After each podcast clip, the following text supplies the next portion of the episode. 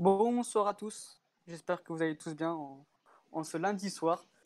Donc, euh, pour l'émission de ce soir, on va revenir bien évidemment, bah, comme d'habitude, sur la 27e journée de la Liga NOS. On parlera aussi bah, dans une deuxième partie du sacre de Luis Castro au sein du secteur Donetsk. Donc, Luis Castro qui, qui a remporté j'ai envie de dire facilement parce que quand même il fallait chercher ce titre, mais il fallait chercher ce titre, mais euh, avec 19 points d'avance, on va dire que quand même c'était assez largement. Et avec moi pour m'accompagner, on a donc Mathieu. Comment tu vas Mathieu? Bonsoir Alex, bonsoir à tous nos éditeurs. C'est un plaisir d'être de retour parmi, parmi vous en ce, en ce lundi. Ah, est-ce que tu as boudé la semaine dernière, c'est ça? Non, non, j'ai pas boudé, je pouvais pas venir la semaine dernière. T'as boudé On a aussi Jordan. Jordan, troisième fois de suite, c'est incroyable. Eh bah, le, le, FC Ruben Amorim est toujours en tête de Liga NOS, je tiens à le signaler. Hein. Ah, quand, ça... quand, ça... gagne, il vient. Hein.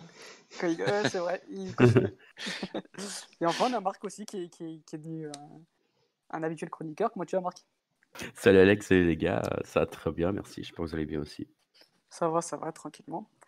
Donc, bah, comme, comme je disais en, introduction, bah, on va revenir sur la, sur la 27e journée où, où on a vu bah, Béfica rattraper du moins euh, au classement du coup au nombre de points euh, Porto. Donc euh, Benfica, on va commencer par ce match-là, mais bon, vu qu'il n'y a pas de supporter Benfica, on va, on va, on va faire assez rapidement. Euh, Benfica qui a remporté difficilement quand même face à, face à Rio Donc on a attendu, cela fait attendre que, que Rev joue à, à, 9 contre 11 pour voir. non, à 10 contre 11, après c'est à 9 contre 11 pour voir Benfica revenir dans, la partie et par la suite gagner en toute fin de match. Donc Rio qui, qui, a fait un match auquel on s'attendait, un match sérieux, discipliné, qui, qui a allé l'avant, etc. On, s'y attendait, il n'y a, pas eu de surprise là-dessus. Et qui ont, mis euh, en difficulté Béfica, même si Béfica a quand même mieux joué que, les précédentes journées. Quand même, il y a un, une différence de schéma tactique. Ils sont passés en, en 4-3-3 avec euh, en sentinelle, Gabriel et, et un peu plus haut. Donc euh, Mathieu, j'ai une question pour toi. Est-ce que tu euh, as été surpris par, par, le niveau de jeu de Rio Ave ou, ou, pas du tout Tu t'attendais vraiment à ce type de match-là ah, Par rapport à Rio Ave, non, j'étais pas du tout surpris. C'était une équipe qui, quand même, face au grand depuis le début de la saison, faisait des performances du même style. Il euh, faut savoir que bah, il, il menait quand même un 0 avant de prendre ces, ces, deux cartons, ces deux cartons rouges. Donc, euh, donc euh, à, à, à, égalité numérique, ils étaient quand même, ils étaient quand même devant Benfica, mérité ou pas. Pas, forcément, après ça reste, ça reste un match de foot et il y a toute l'imprévisibilité du, du, football qui, qui, se joue. Ils, ont marqué, ils ont réussi à marquer sur leur temps fort. Ils auraient pu marquer un deuxième but sur leur temps fort avec cette, ce plat du pied de Taremi un peu nonchalant euh, juste après le, premier but. Dans sa globalité, oui, euh, ils, ont, ils, ont, ils, ont, ils ont fait ce qu'ils avaient à faire. Je, je, trouvais quand même qu'ils étaient un petit peu moins. Enfin, sur la performance globale, je trouvais que notamment face à ces Porto Dragon, ça avait été un petit peu mieux et ça avait, et, ça avait un peu mieux fonctionné. Euh, Après, Benfica avait besoin de, de, de, marquer des, de marquer des points et de revenir et de et d'arrêter cette spirale négative, ce qu'ils ont réussi à faire malgré les, les, cartons rouges qui sont, qui sont, qui sont, qui sont justifiés pour moi. Euh, mais Benfica a été un peu, un peu meilleur, c'est vrai. Euh, ça, ça, reste pour moi insuffisant pour un, pour, pour, pour, pour, un club qui doit aller chercher le titre, comme Porto, on va en parler tout à l'heure. C'est oui, ça a été un, un, peu mieux que les deux premières journées depuis la reprise, mais ça reste quand même très insuffisant euh, d'un point de vue footballistique, d'un point de vue du jeu de la part de, de la part de ces deux équipes, même si c'est vrai qu'on peut qu'on peut euh, louer le, le, la volonté de changer un petit peu de boulonnage avec, euh, avec ce milieu à 3 qui avec un, un Weigel qui, qui, qui, est aussi redescendu pas mal de, entre les centraux. Donc euh, donc euh, y a, un Weigel qui, qui, qui, quand même qui revient bien en forme comme et qui, ouais, qui revient en forme ce qui, ce qui est normal. Ce qui est normal c'est vrai qu'il arrive dans un tout nouveau contexte qu'il arrive dans un, dans un dans un nouveau championnat Enfin, ça reste quand même un milieu défensif de, de, formation. On s'attend pas à qu'un milieu défensif marque les buts comme il l'a marqué face à Rio. Donc ça, c'est comme c'est la cerise sur le gâteau. Mais c'est vrai que sur les derniers matchs, il est quand même, il est quand même, il est performant. Euh, fallait que ça, ça, prenne un petit peu. Il est rentré dans une équipe aussi qui avait quand même certains automatismes. Et ça a un peu aussi bousculé ses automatismes, notamment au milieu de terrain. On en a parlé dans lors de la période importante de, de victoire et de prestations très intéressantes de Béfica cette saison. C'était lors de la période novembre-décembre et c'était ce milieu de terrain Tarab Gabriel qui avait fait qui, qui, avait été mis en lumière par, pour, toute cette, euh, pour toute cette compétence durant cette période. Et c'est vrai que ça a bousculé certaines choses. Ça arrive quand même avec un transfert, euh, l'un des plus gros transferts de l'histoire de, de un transfert attendu, un joueur euh, international allemand. Donc, donc forcément, il y avait des attentes. Il, commence à répondre présent petit à petit. On sait que c'est un joueur merveilleux qui est, qui bien au-dessus par son talent bien au-dessus logiquement de, notre championnat et donc et donc voilà il marque ce but c'est bien bien pour sa confiance et c'est bien aussi pour pour pour pour cette lutte pour le titre Jordan, tu as quelque chose à rajouter, toi, si, si, si tu avais un, un, autre point à, comment dire, à compléter? Euh, Mathieu était très clair. Après, de toute façon, il y a quelque chose dont on n'est pas surpris, comme il a dit, c'est le niveau de Weigel. Je ne sais, sais, jamais comment le prononcer, hein, corrigez-moi. Weigel, c'est Weigel. C'est ça, c'est voilà, ça. Weigel.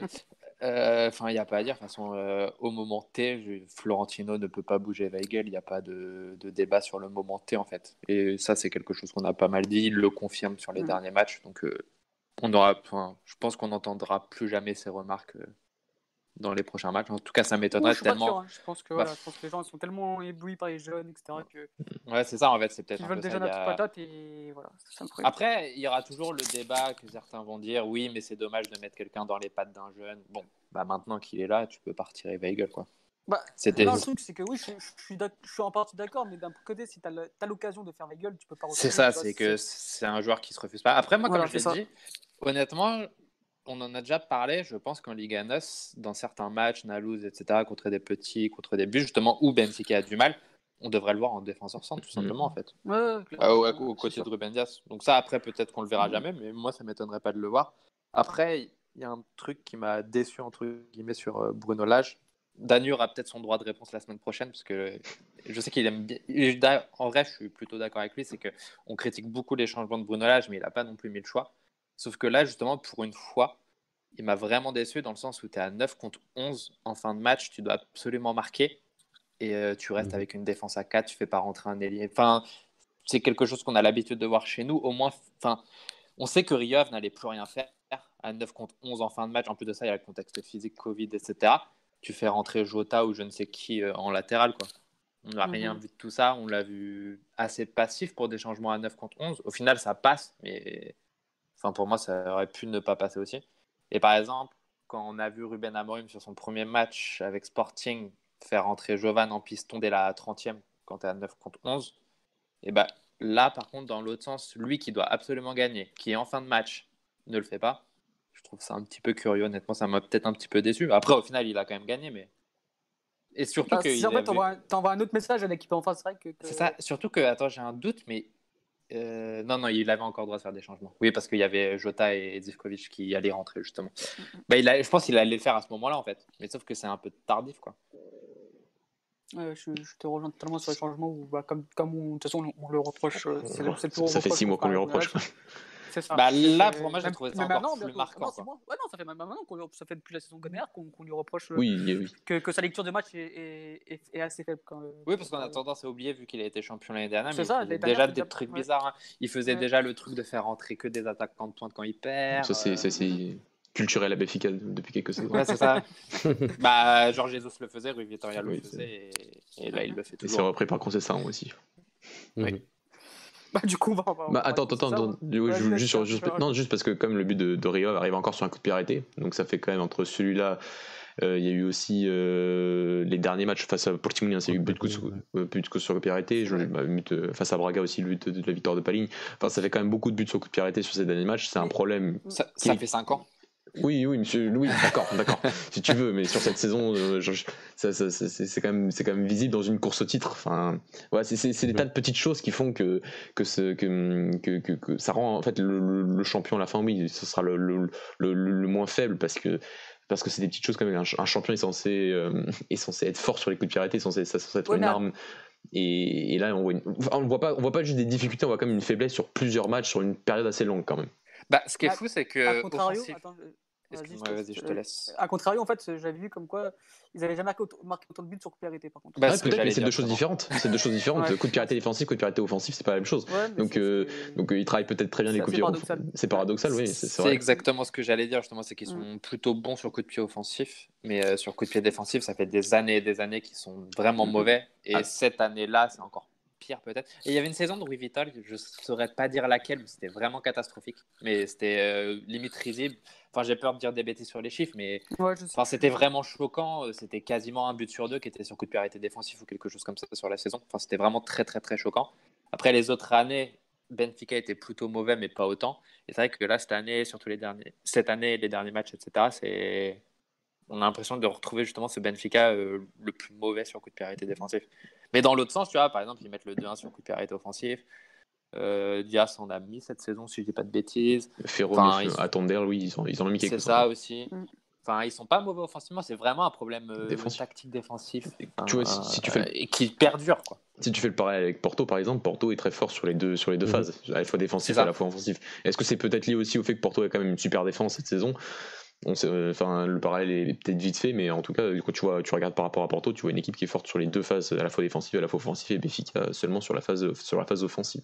Donc c'est un truc à travailler, mais bon, il en parle toutes les conférences de presse, Bruno j'en parle et on voit pas forcément les, les, bah, les, les changements.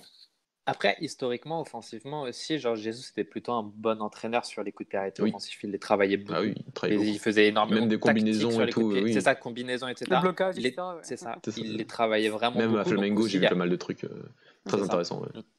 Historiquement aussi, peut-être que Benfica garde ça. Enfin, c'est des choses qui ne partent pas. Après, euh, défensivement, c'est vraiment depuis très très longtemps que c'est mauvais. Quoi. Et, juste un dernier truc aussi par rapport euh, à la non-titularisation de Carlos Vinicius, qui risque de ne pas être titulaire non plus demain, parce que Benfica joue demain, je crois. Euh, a, laissé planer le doute, comme quoi ça allait peut-être être Seferovic, puisqu'il a, puisqu'il a marqué. Mhm. Euh, enfin, j'ai pas, j'ai pas, j'attendais l'avis d'Alex par rapport à Vinicius, parce qu'il avait un avis aussi un, intéressant sur, bah. sur, le sujet parce que c'est vrai que c'est enfin c'est peut-être pas le plus mauvais de la ligne d'attaque depuis le début et c'est peut-être celui qui s'est fait enlever en premier euh, dès qu'il y a eu un petit problème. Bah, je trouve dommage c'est de, bah, de, de, le sacrifier direct pour euh, aller 3-4 matchs mauvais. Enfin, c'est, je pense qu'il y a, comme tu l'as dit, euh, là, tu as dit exactement, enfin, il y avait d'autres joueurs qui étaient plus mauvais avec lui, notamment Pizzi qui, qui fait quand même depuis, depuis, depuis janvier de très mauvaises prestations.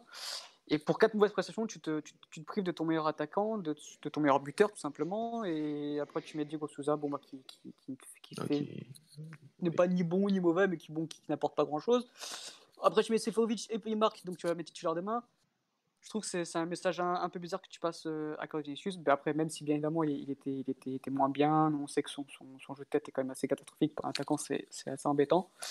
Mais voilà, je trouve que c'est dommage de, de, de, C'est un mauvais message que tu passes à ton joueur et j'espère qu'il qui, ça va pas le mettre au fond du trou. Et, voilà. Je sais pas si tu avais un, ton avis toi aussi là-dessus. Bah, après, tu parles de, de Pizzi, mais après Pizzi, il y aura toujours le truc depuis des années et des années. Même quand il est mauvais, il peut te lâcher un but ou une assiste de n'importe où. Et ça, c'est vraiment depuis toujours. Hein. C'est depuis, euh, depuis six ans. Quoi. Donc, euh, je pense que peu importe le coach qui passera par Benfica, tant que Pizzi est là, etc., il restera jusqu'au fin de match la plupart du temps. Où au moins, il sera toujours titulaire à, à cause de ça. En fait, c'est que.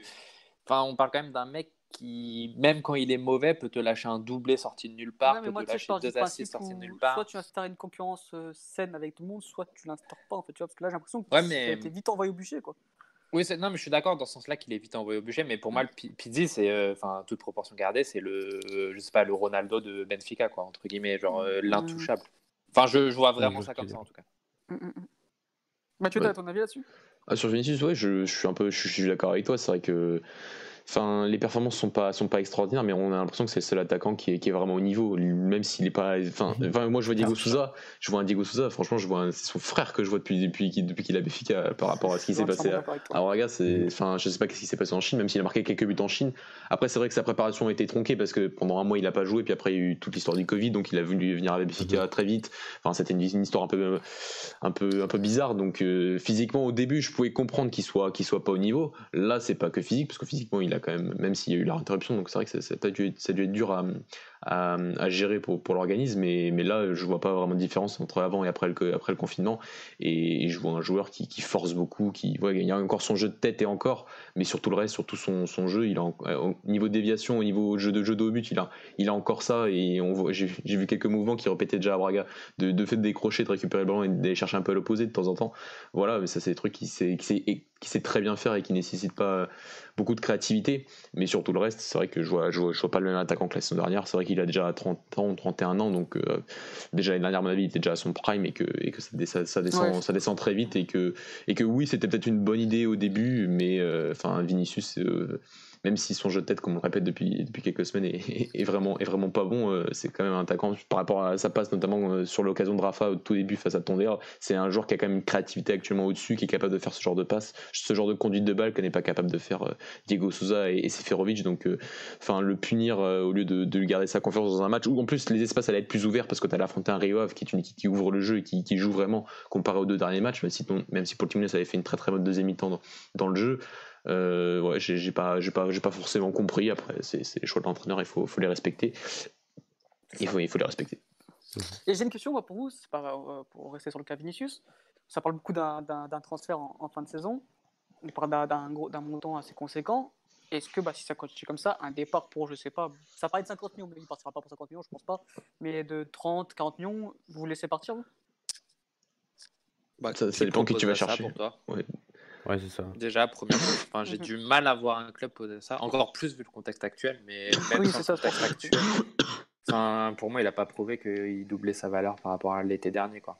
Mm, mm, mm. Parce que c'est ça en gros. Là, c'est plus que doubler sa valeur. Là. C'est, Ouais, c'est ça. Bah, il est venu pour Enfin, 20, c'est ça Donc, euh, Il est venu pour Un 17, peu moins, ouais, 17 17. donc euh, là ce serait, ce serait beaucoup plus. Bon, après, faut, enfin, les- les- enfin, même Lucie Pévira avait parlé de 60 millions d'euros de la clause, donc euh, bon, ça c'est vrai que ça reste un peu de la com, je trouve, mais, demande un peu, 60. mais oui, je suis d'accord avec Jordan. Ouais. C'est, enfin, aujourd'hui, même à l'époque, je trouvais ça 60 millions d'euros pour un attaquant qui a un problème de jeu de tête. Pour aller, je sais pas, jouer en Angleterre, je trouve ça, je trouve ça ahurissant, mais bon, Ouais. c'est que mon avis. Euh, là Mhm. encore aujourd'hui, 60 millions d'euros, ça me semble impossible. Ça reste un attaquant qui, qui, qui fait sa première vraie saison complète, réalité, dans un niveau plutôt, enfin un niveau d'une équipe qui va quand même chercher des objectifs intéressants. Euh, ça reste quand même un joueur qui a, qui a- beaucoup marqué au niveau du championnat portugais. Donc, pour aller chercher un, attaquant qui a à 60 millions d'euros, comme le dit Vieira, il faut, faut peut-être montrer plus de choses, et notamment au niveau européen. Donc, euh, donc, voilà. Est-ce que Benfica, après ça dépend, est-ce que Benfica est capable d'aller chercher un attaquant qui soit, qui soit, qui, qui apporte encore plus que Carlos Vinicius et que tu puisses l'avoir pour moins cher et vendre Vinicius plus cher. Faut voir euh, actuellement c'est pas ce qu'il y a en magasin parce qu'il y a que Seferovic et Diego Souza. Et Facundo Ferreira qui, rend- qui, qui, qui, qui, qui est, prêté à l'Espagnol Barcelone. Je sais pas si si- s'il peut revenir lui. Donc euh, donc euh, faut, faut trouver quelqu'un de meilleur et ça c'est pas c'est pas c'est faut C'est ça- pas ça- gagné. c'est pas gagné quoi. Il faut, Ouais. faut, faut Bah, faire le remplacer serait compliqué, mais une offre pareille pour un joueur qui a fait ça, tu peux pas refuser de la part oui de tu peux pas refuser C'est c'est faut irrefusable. la, Après, ça veut pas dire, ça veut pas dire que tu seras meilleur l'année prochaine, tu vois. Mais c'est irrefusable. Pourquoi pas, en vrai dire. hein. Si, si tu Bah, le mets dans des vraies conditions toute une saison sans interruption pareil, bon après voilà, tout le monde est touché, c'est pas le seul, mais, mais euh, qui sait, peut-être que Benfica pourrait y gagner encore davantage, et je parle pas forcément que financièrement, mais euh, sur une vraie réelle saison avec peut-être euh, beaucoup plus de temps de jeu, de préparation, etc., pas une interruption aussi abrupte, peut-être que, bon, après c'est voilà, c'est une hypothèse, peut-être que Benfica peut y gagner largement. À le garder, tu parles? Mhm. Ah oui, non, non, Ouais. je disais pas ça. Je disais qu'en Ah, gros, c'est irréfusable, mais que c'est pas parce que tu vends quelqu'un que, et que c'est irréfusable que tu vas mieux t'en tirer l'année prochaine avec euh, quelqu'un d'autre. Quoi. Après, Benfica Tu- peut tu peux- tenter le tu peux- pari, non? Peut-être pari dans le sens, sont- c'est pas comme Porto où ils sont dans l'obligation Ouais, de ouais, vendre non, non, pour, euh, vrai, mais- pour, pour récompenser financièrement. Mais c'est tellement des offres importantes pour le championnat portugais, même Ouais, si c'est pas que t'as pas la même situation. Ça Mhm. me paraît compliqué. Après, de toute façon, moi, dans tous les cas, je vois personne lâcher ça. Donc, pour moi, il n'y a pas de, surtout Mhm. ouais, surtout de question à se Ouais, poser. surtout mais, maintenant, ouais. mais même, enfin, si, pour moi, si quelqu'un les posait, en tout cas, euh, je voyais ça irrefusable. Après, ça veut rien dire. hein. Des fois, il y a des choses bizarres qui se passent. hein, mais... Bah, surtout Mhm. qu'il est enfin il a un agent un peu spécial enfin, enfin, c'est quand même la marchand c'est la marchandise de Mendes depuis deux ans quoi donc euh, Enfin, Ouais. il l'a envoyé à Naples, on sait pas comment, il l'a envoyé à Rio, à Monaco, donc. euh, Mais c'est pour ça que moi, ça m'étonnerait pas de le voir par exemple à Wolverhampton. Ouais, Wolverhampton, Il y a un 60 départ millions de d'euros, et tu vois pas, il prend 20 millions de, commi- de, commi- de commission, oui, ça c'est. C'est ça. ça- pas... Ok, d'accord, oui, dans ce, dans ce cas-là, oui, mais enfin, dans un autre Bah, club, ça, enfin, ça a parlé de Liverpool à un moment pour remplacer, enfin, pour être la Non. doublure limite de Firmino, enfin, Mais- ça, ça me semble dingue de penser, de- Ouais. d'écrire Mais ça, du mais coup- bon, après, Du coup, si c'est un transfert à la Médès, Benfica n'a pas à dire son mot dans tous les cas. c'est ça, c'est le mec Mhm. qui fait ce qu'il veut avec ses joueurs.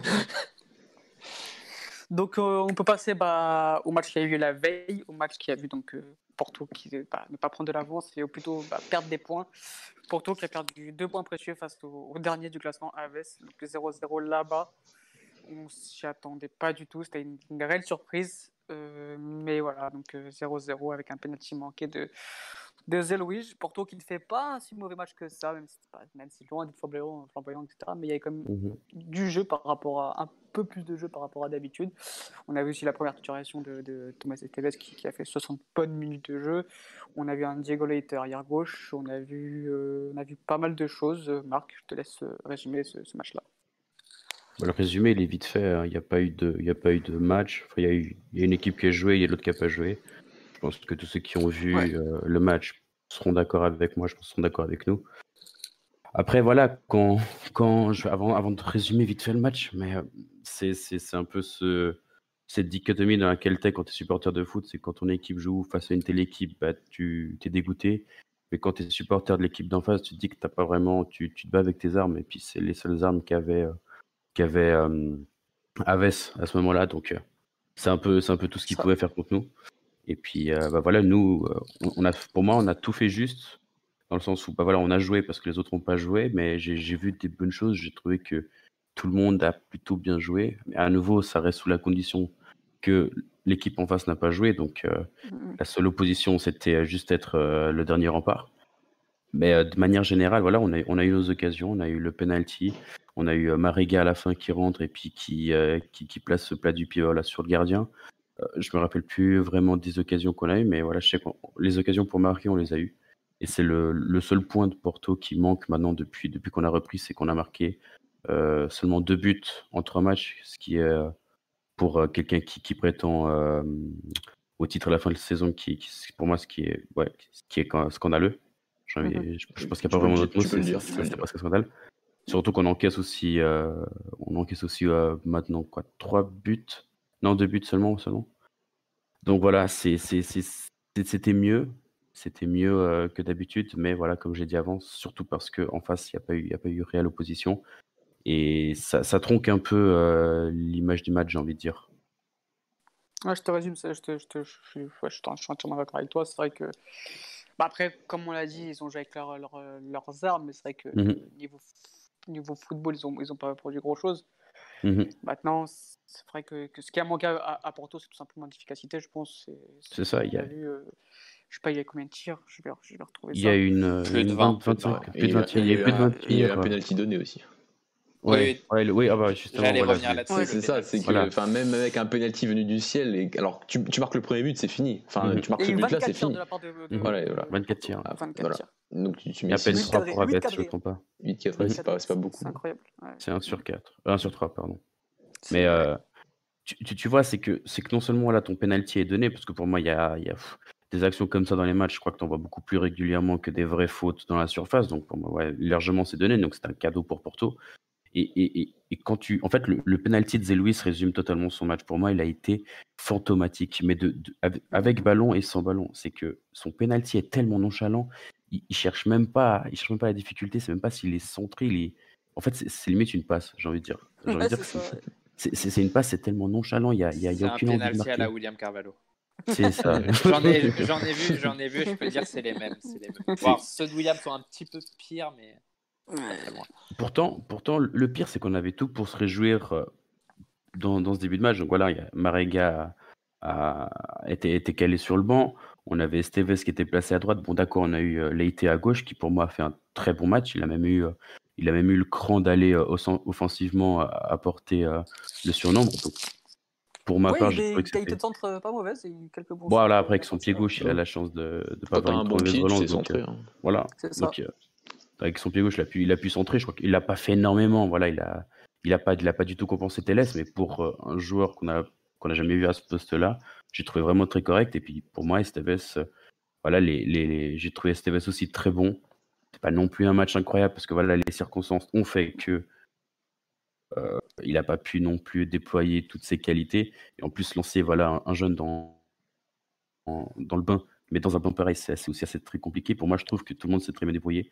Et, puis quand tu laisses la chance à Zé-Louise de, de, voilà, bah, de reprendre, reprendre un peu confiance et puis que tu as ce match qui est totalement fantomatique, bah, j'en suis presque venu à avoir euh, un certain manque de Marega et que dont, dont j'ai trouvé l'entrée aussi très bonne. Oui, et je voudrais qu'on parle aussi de l'entrée de Vitor Ferreira, avec cette passe lumineuse de l'extérieur du pied. Pour, euh, bah, sur l'action de Marega, oui. Ouais, ouais, c'est ça. Et c'est vrai bah que Marega et, et, et Vitor ont quand même fait du bien mmh. à Porto.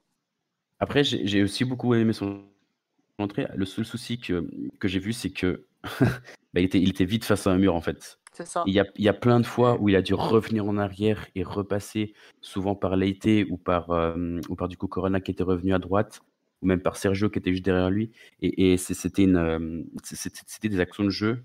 Excusez-moi, j'ai pas tout, les tout le vocabulaire en terre. C'était vraiment des actions de jeu où, où il arrivait en avant pour, euh, bah, pour créer une, une, certaine occasion et il se retrouvait face à deux, trois joueurs et voilà, ça résume aussi un peu le match de manière générale, c'est que tu as Porto qui a buté face à, face à 11 joueurs, face, pardon, face à 10 joueurs, et, et voilà. C'est de manière générale, c'est ce qui a manqué à Porto, c'était aussi de marquer. oui. On Donc, a une euh... question sur le, sur le chat qui demande de quand date le dernier but d'un attaquant à Porto. Bah, c'est le but de, de, de Marega à Guimarães, il me semble. Ouais. Ouais, donc ça donc fait, ça fait 7, 7, journées, 6 journées, 7 Ouais, c'est mmh. ça, à peu près. Chose ça fait plus... ah, ton meilleur buteur, c'est l'arrière gauche quand même. Hein. Ouais, ouais ça, ça, Donc, Ça euh, devient problématique. c'est- c'est- enfin, moi, juste sur Victor Ferreira, j'aimerais juste te dire que, enfin, même oui, comme tout ce que tu as dit, Marc, est vrai, mais sur peut-être le seul ballon qu'il a eu un peu dans le dernier tiers, il te met Ouais. un caviar extraordinaire Ouais. pour, pour un gars. ça. Et ça, ça peut suffire Ouais, pour gagner un match, tu vois. Et c'est cette créativité là que, y a, que, que, que tu fais seulement à la voilà, 20 dernières minutes du match et que, que tu peux avoir pas Victor Ferreira, alors que légèrement Mhm. c'est un, gars- un garçon qui est un peu plus bas sur le terrain, mais que logiquement un joueur aussi comme Fabio Vieira peut t'apporter. Et tu Mhm. les mets, enfin, tu les mets un coup un, un coup l'autre, alors que c'est ce genre de joueur là qui est capable de te faire cette passe lumineuse qui te débloque tout un bloc Mhm. comme celui d'Aves Mhm. euh, euh, mercredi dernier et qui aurait pu te faire gagner le match, euh, pas tranquillement, mais qui aurait pu te faire gagner le match et te faire gagner 3 points chez le dernier quand même. Donc, euh, donc, donc voilà, c'est c'est ce que j'avais à dire sur Ferreira. Dire aussi sur Aves que, enfin, ils se battent avec leurs armes, ils se battent aussi avec des armes qu'ils n'ont plus. Enfin, ils ne peuvent plus se battre Mhm. avec des armes qu'ils n'ont plus à cause de, de problèmes financiers. Bernard, Bernardo, leur gardien est parti. Mhm. Ils ont remplacé par un autre gardien qui, qui est venu un peu de nulle part et qui a fait ce match-là aussi face à, face à Porto. Mais il a fait aussi un très bon match, après ça, il faut le dire. Euh, il y a leur, leur, leur attaquant, que je, sais plus, je crois que c'est Winton Junior, il s'appelle, je sais plus, mais qui, qui est aussi parti. Mhm. Donc, euh, enfin, ils se battent en plus avec des armes qu'ils n'ont plus, donc euh, donc c'est c'est quand même compliqué. Et donc euh, donc euh, donc, donc, euh, sur Aves, ouais, ils ont fait un match et en plus ils ont pris 3-0 hier face à Gilles Vincent. Donc on Ouais. se dit, on se dit, on se dit comment Porto a fait pour pas gagner parce que c'est enfin c'est peut-être une équipe des plus faibles mais Ligue 1 et, euh, D1 et D2 confondus enfin il y a des équipes de D2 Mhm. qui sont largement meilleures que, que Aves cette année Euh, et même ça. si même s'ils jouent le maintien euh, tu, tu, joues, tu joues un football là c'est même pas du football lui c'est du catch donc euh, donc euh, voilà c'est sûr voilà Porto s'est affronté un mur et a pas réussi à, à- à déverrouiller ce, ce match, mais, mais il aurait pu, grâce à, à la créativité d'un Victor Ferra qu'on aimerait voir un peu plus sur le terrain, même dès le début du match, parce que face à ce genre de bloc-là, tu as besoin de ce genre de joueur-là pour, pour débloquer certaines Mhm. situations. Bah, D'ailleurs, on risque de, de revoir un, un match pareil parce que Porto, tout comme Benfica, donc la lutte continue, joueront demain. Benfica qui jouera contre Santa Clara et Porto qui jouera contre Boavista. Et on sait que Boavista a une défense de fer. Bon, le- Braga Mhm. euh, s'est cassé les dents dessus. Euh, je crois que c'est la troisième défense, euh, la troisième du- défense, de- ouais. voilà, du, Mhm. du championnat. Donc on risque d'avoir encore un bloc très bas face à, face à Boavista. Donc voilà, pourquoi pas mettre bah, des- du Vitor Ferra, du Fabio Vieira pour, pour jouer ce match-là. Et là, Ah, on va noter qu'Estevez pourrait être titulaire, hein, d'ailleurs. hein. Oui, encore. ouais. il, est- il c'est- est parti c'est pour être titulaire. C'est ça. Mm. Euh, on a été complet, les garçons. Vous avez rajouté quelque chose sur ce Porto-là Ouais, pas grand chose à rajouter de plus, quoi. Je pense qu'on a fait le tour. Ouais, Bah, en, soi, en soi, il refaisait le match contre Aves 10 fois, il le gagnait 9 fois. Quoi. Mais le problème, Oui, c'est c'est, Ah oui. comme vous l'avez dit, c'est Aves. Quoi. C'est vraiment la pire équipe de très très loin de Liga NOS. C'est encore plus depuis le Covid avec les départs, comme l'a dit Mathieu. C'est, Mhm. enfin, c'est anormal de ne pas gagner. Quoi. Ah, totalement. On peut donc passer bah, au match du lendemain. Donc on, a vu, bah, on va passer au Sporting, Jordan. Ah. Sporting. Donc, Allez, encore 40 minutes. donc Sporting qui a gagné contre, contre putain, j'ai un trou de mémoire. Tondela. Tondel, Tondela, voilà, ouais, l'ogre Tondela. Tondel. Donc euh, encore avec un, un merveilleux coup franc de, de, de Jovan qui, qui est l'homme en forme de, de, de, de ce début de reprise, de, ce- de cette reprise pardon. Donc, euh, donc voilà, on a vu un, un, un Sporting euh, en une bonne première mi-temps avec euh, de l'intensité, des, des bons circuits de passe, avec une deuxième mi-temps un peu plus compliquée. Après, je pense que c'est- physiquement aussi que ça, y joue, mais on voit de plus en plus euh, la pâte à mourine euh, arriver au Sporting. C'est assez prometteur, Jordan. Qu'est-ce que tu en penses? Euh, comme tu l'as dit, ouais, la première mi-temps était bonne. C'est l'une de nos meilleures premières mi-temps, je pense, de la saison, en vrai. On Mhm. s'en tire avec 2-0, c'est propre, on encaisse 0 tir, le truc qui n'arrive jamais. Parce qu'il faut quand même le rappeler, certains ont, ont tendance à l'oublier, mais avant que Silas reprenne Sporting, on tournait à 2-3 buts encaissés par match. hein. C'était vraiment catastrophique. On avait fait un podcast dessus avec Mathieu, si je dis Mhm. pas de bêtises d'ailleurs. Enfin, c'était vraiment. euh, Enfin, pour situer, on, était, euh, on avait le niveau défensif d'une équipe de milieu de tableau de Liga NOS, quoi. Enfin, Mhm. c'était vraiment honteux pour, euh, pour Sporting. Donc là, déjà, voir des matchs où t'encaisses pas et t'encaisses pas de tir tout court, c'est un peu révolutionnaire, même si, si là, ça avait déjà amélioré la chose, entre guillemets. Donc la première mi-temps est bonne. Après, Tondela, honnêtement, m'ont un peu déçu dans les intentions. Mm. C'est-à-dire que quand tu perds 2-0 et que tu vas même pas presser la- le- les milieux adverses et les, at- et les défenseurs adverses, bon. Enfin, en soi, on pouvait faire la passe à 10 derrière et le match finissait sur 2-0, plus aucune occasion et, et basta quoi. Enfin, je certes, c'est Tondela, mais j'ai vu un Tondela qui n'était pas mauvais sur certains matchs, honnêtement, cette saison. Mm, mm, mm. C'était pas non plus flamboyant, mais honnêtement, ils avaient quelques intentions de jeu. Là, c'était vraiment bon, bah, il y a 2-0, on reste à 2-0. Quoi. Même si au final, euh, ils ont fait 20-25 dernières bonnes minutes, ils auraient très bien pu nous en mettre un. Mais euh, dans les intentions de jeu, à la- surtout à la reprise de la mi-temps, en fait, ça m'a un peu choqué, entre guillemets. Je sais pas si vous avez eu le même ressenti. Ouais, ouais, ouais, ça, ouais, clairement. Hum, Dès le début du match, j'ai trouvé. Franchement. Ouais, enfin, Ouais, mais ont- autant ont- c'est moins, c'est moins choquant à 0-0 Oui. en fait. Oui, oui, je suis d'accord, je suis d'accord. Ils ont essayé de relancer court à un moment et enfin ça n'a pas marché. Et en fait, t'as l'impression- ouais, t'avais- offensivement, t'avais presque pas l'intention et défensivement, enfin ils ont reculé le bloc très très très bas dès le début du match, j'ai trouvé. Parce qu'on leur pas vu. contre Benfica. Hein. Oui, le Ouais, match c'est contre ça. Benfica. Et justement, contre Benfica, ouais, ça m'avait déjà fait tilter. Ouais. On en- je me souviens, on en avait parlé justement. On avait dit que le match de. Benfica était à sens unique et que peut-être qu'il aurait dû se douter à ça. Mais on s'est dit aussi, ouais, non, mais c'est vrai, Tondela, c'est quand même euh, assez joueur dans les contres, etc. en temps normal. Là, euh, Je ça fait contre Benfica puis contre Sporting. Ça fait zéro tir euh, à la mi-temps à chaque fois sur les deux matchs. Ouais, c'est euh, ça. Déjà contre donc, euh, Benfica, c'était zéro tir à la mi-temps. Donc oui, c'est- ça- Donc, ça- ça fait- ça- sur certains matchs, oui, on les a, on les a vus, on les a vus meilleurs, on les a pas non plus vus, enfin extrêmement flamboyants offensivement. Enfin, il y a quand même un joueur que je trouve qui joue pas beaucoup, enfin qui joue pas tout le temps cette saison, c'est Antonio Xavier, qui était l'année dernière était l'homme fort de, Mm. de Tondela, Ouais. qui les a quasiment fait, euh, enfin pas maintenu tout seul à lui tout seul parce qu'ils ont- ils sont maintenus la dernière journée, mais qui avait fait une super saison et cette année il joue un, un match un match quasiment sur deux alors que c'est un peu le joueur un peu le seul un peu créatif de cette équipe de Tondela et il joue un match un match sur deux, un match sur trois, donc euh, je trouve que c'est un, un petit peu dommage. Et oui, par rapport au match notamment de, bah, de Ruben Amorim avec Braga en tout début de saison face à Tondela, c'était un bloc qui était déjà beaucoup plus haut toute la première mi-temps, qui mène à la mi-temps 1-0 sur une erreur de Bruno Viana, mais qui mène 1-0 à la mi-temps. Et tu sentais déjà des intentions d'avoir un bloc plus haut et de, de fermer les lignes, mais sur, sur un bloc plus, plus médian. Là, c'est vrai que dès le début du match, on a senti une équipe qui, qui, qui, a, qui a pas réussi. Enfin, je trouve que c'est un, peu lié aussi à, à la belle première mi-temps du Sporting sur certains aspects, Euh, mais, euh, mais ils sont reculés le bloc très très très bas, très très très vite, et ça a été limite un peu facile en première mi-temps pour le Sporting. Ouais, c'est ça. Après, côté Sporting, on a eu la première du Nuno Mendes, du coup, qui a fait une euh, plutôt bonne première, honnêtement. Mm, mm. Euh, bah, en fait, individuellement, on sent que le 3-4-3 convient à quasiment tout le monde. Genre, laisse on, en, déjà. on, avait- on en a déjà parlé, mais là, Nuno Mendes, c'est encore la même chose. Quoi. Nuno Mhm. Mendes, c'est parfait pour être un piston. Enfin, j'ai enfin, vraiment l'impression que le, le choix. Je sais même pas si ça a été fait exprès, honnêtement, parce que des fois, la direction fait des choses bizarres, on ne se rend pas trop compte. Mais c'est vrai qu'avec du recul, tu te dis que ce 3-4-3, c'est vraiment parfait pour Sporting. Genre, euh, vraiment dans tous les niveaux de profil et tout ça. Et pourtant, euh, je pense pas qu'ils aient recruté Camacho en disant ça allait être le piston 3 de, de, d'Amorim six mois plus tard. Quoi. Ouais. Non, ça tombe bien. Ah, Après, Silas utilisait aussi ce système à 3 à Bélénien, sachez, il a jamais réussi à le mettre en place euh, véritablement au. Sporting quand il était moi, là. je pense que. Donc est-ce que c'est pour ça qu'ils ont pris Ruben Amorim? Je suis pas, je suis pas franchement sûr, tu vois. Je pense pas non plus. Mais, euh, mais après, il y a eu y a une petite pièce différente par rapport à Silas, c'est-à-dire que c'est le profil de Quaresma, et c'est ce qui m'inquiète Mm. dans le Sporting actuel, c'est que si Quaresma n'est pas là, d'un coup, le, le schéma en prend un coup. Quoi. On n'a vraiment personne pour le remplacer.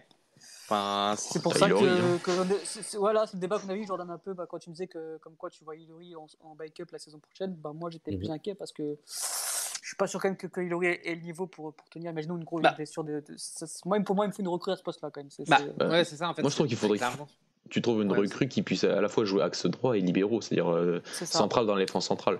Comme ça, tu, tu, tu, tu doubles, tu, avec un joueur, tu doubles deux postes et tu et comme tu dis si bien Jordan, enfin, tu c'est vrai, c'est dur de convaincre quelqu'un qui va être backup d'un mec d'un garçon de 18 ans. Par Ouais, contre, si ça, tu lui convaincs que tu vas être dans la rotation et que tu prépares déjà un peu l'avenir pour un, un possible départ de Coates qui parfois, enfin, on, on sait pas, euh, Coates, bon, il est pas si vieux, je crois. Coates, il a quoi? Il a 20, 28, 30 ans, 29 29 ans 29 non, non. Vingt- Il a moins de 30 ans. Il a, Ouais, il a 28. 28 ans maintenant. Ouais, Ouais, c'est pas si vieux pourtant, alors ça fait longtemps qu'il est là. Donc, euh, donc euh, ouais, faut voir, faut voir l'évolution de Coates, mais il faudrait peut-être trouver un joueur qui soit backup, mais à deux, deux postes dans cette défense à 3 que, Après, tu as Neto, qu'un hein, seul. pas oublier Neto qui peut, qui peut Ouais, très bien suppléer, Justement, euh, c'est ça en fait. Coates. Tu as déjà le, ba- le backup de Coates, tu l'as déjà Neto, en ouais. soi. Mm. Et vu son salaire, vu son. Même il est important pour le vestiaire, etc., je le vois pas partir. Quoi. C'est Pour le coup, avoir Neto en backup de Coates, c'est quasiment parfait pour nous. Ouais, mais du coup, euh, Mhm. ce que- ce qu'on débat qu'on avait un peu en off, Ilori, qu'est-ce qu'on en fait Est-ce que tu le gardes pour, pour jouer, Bah, en pour fait- jouer la doublure de, de Quaresma Moi, ou bien je- tu le vires parce qu'il a pas, il a pas le niveau pour moi à Morin, enfin euh, Sporting à Morin et Sporting peut-être qui, qui verra peut-être euh, bah, une, une bonne comment dire un bon parcours en Europa League.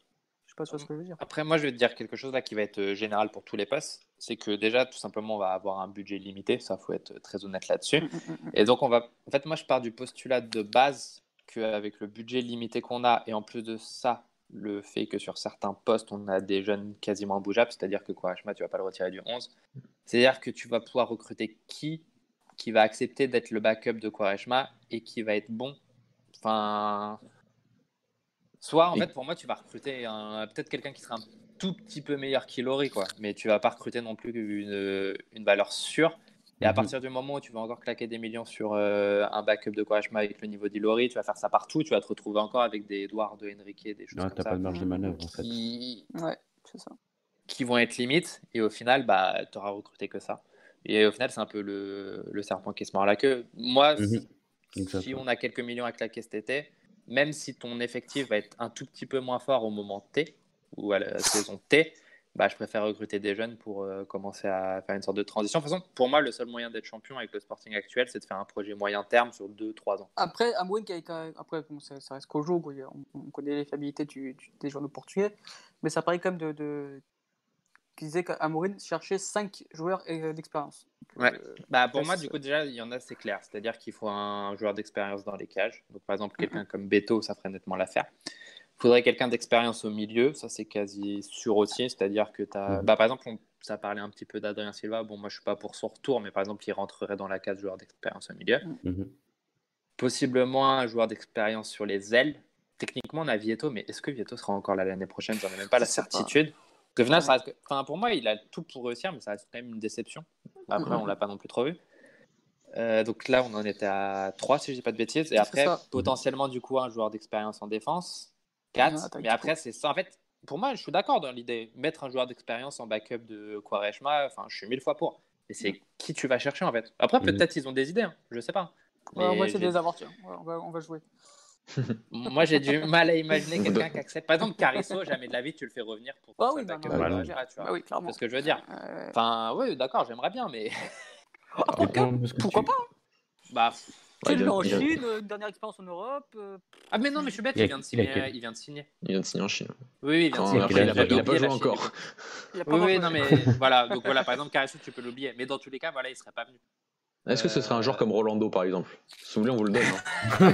Enfin, je, je- je suis méchant, je, je suis méchant parce que franchement, son premier match, il est, c'est loin d'être le pire défenseur qu'on ait eu face à Boavista. Donc, euh, je suis très méchant, mais, mais enfin, est-ce que ça peut être ce genre de là sérieusement? Enfin, je sais pas. Enfin, il- nous, Bah, on l'a pris, bah- pris gratuitement. hein, Bah, Bruno. Alves, par exemple, je prends. Ouais, Moi, Ouais, ouais, ouais, je fait prends. 40 ans. Mais je ouais. pense pas Un peu qu'il va 40 y- piges, hein. Je pense pas qu'il va y non plus. hein. Mais tu vois, c'est ça, c'est ouais, ça. Si tu peux avoir un défenseur à zéro et juste un petit salaire, etc., et qui a de l'expérience, bah ouais. Après, les Voilà, trouver, c'est un bon courage. perle rare, ça. Mais tu vois, Mm, mm. cra- craquer des 2 millions comme on le fait euh, depuis des années et Mhm. des années sur des joueurs moyens, bah non, ça m'intéresse pas. Et j'espère vraiment qu'on ne dirige pas vers ça. Parce qu'après, enfin, comme j'ai dit, le projet le plus ambitieux pour être champion dans les 2-3 ans, c'est ça. Sauf que ça passe pas de le dire publiquement. C'est-à-dire qu'à Sporting, à l'heure actuelle, tu peux pas dire, bon, la saison prochaine, c'est une saison où ça va être de la transition.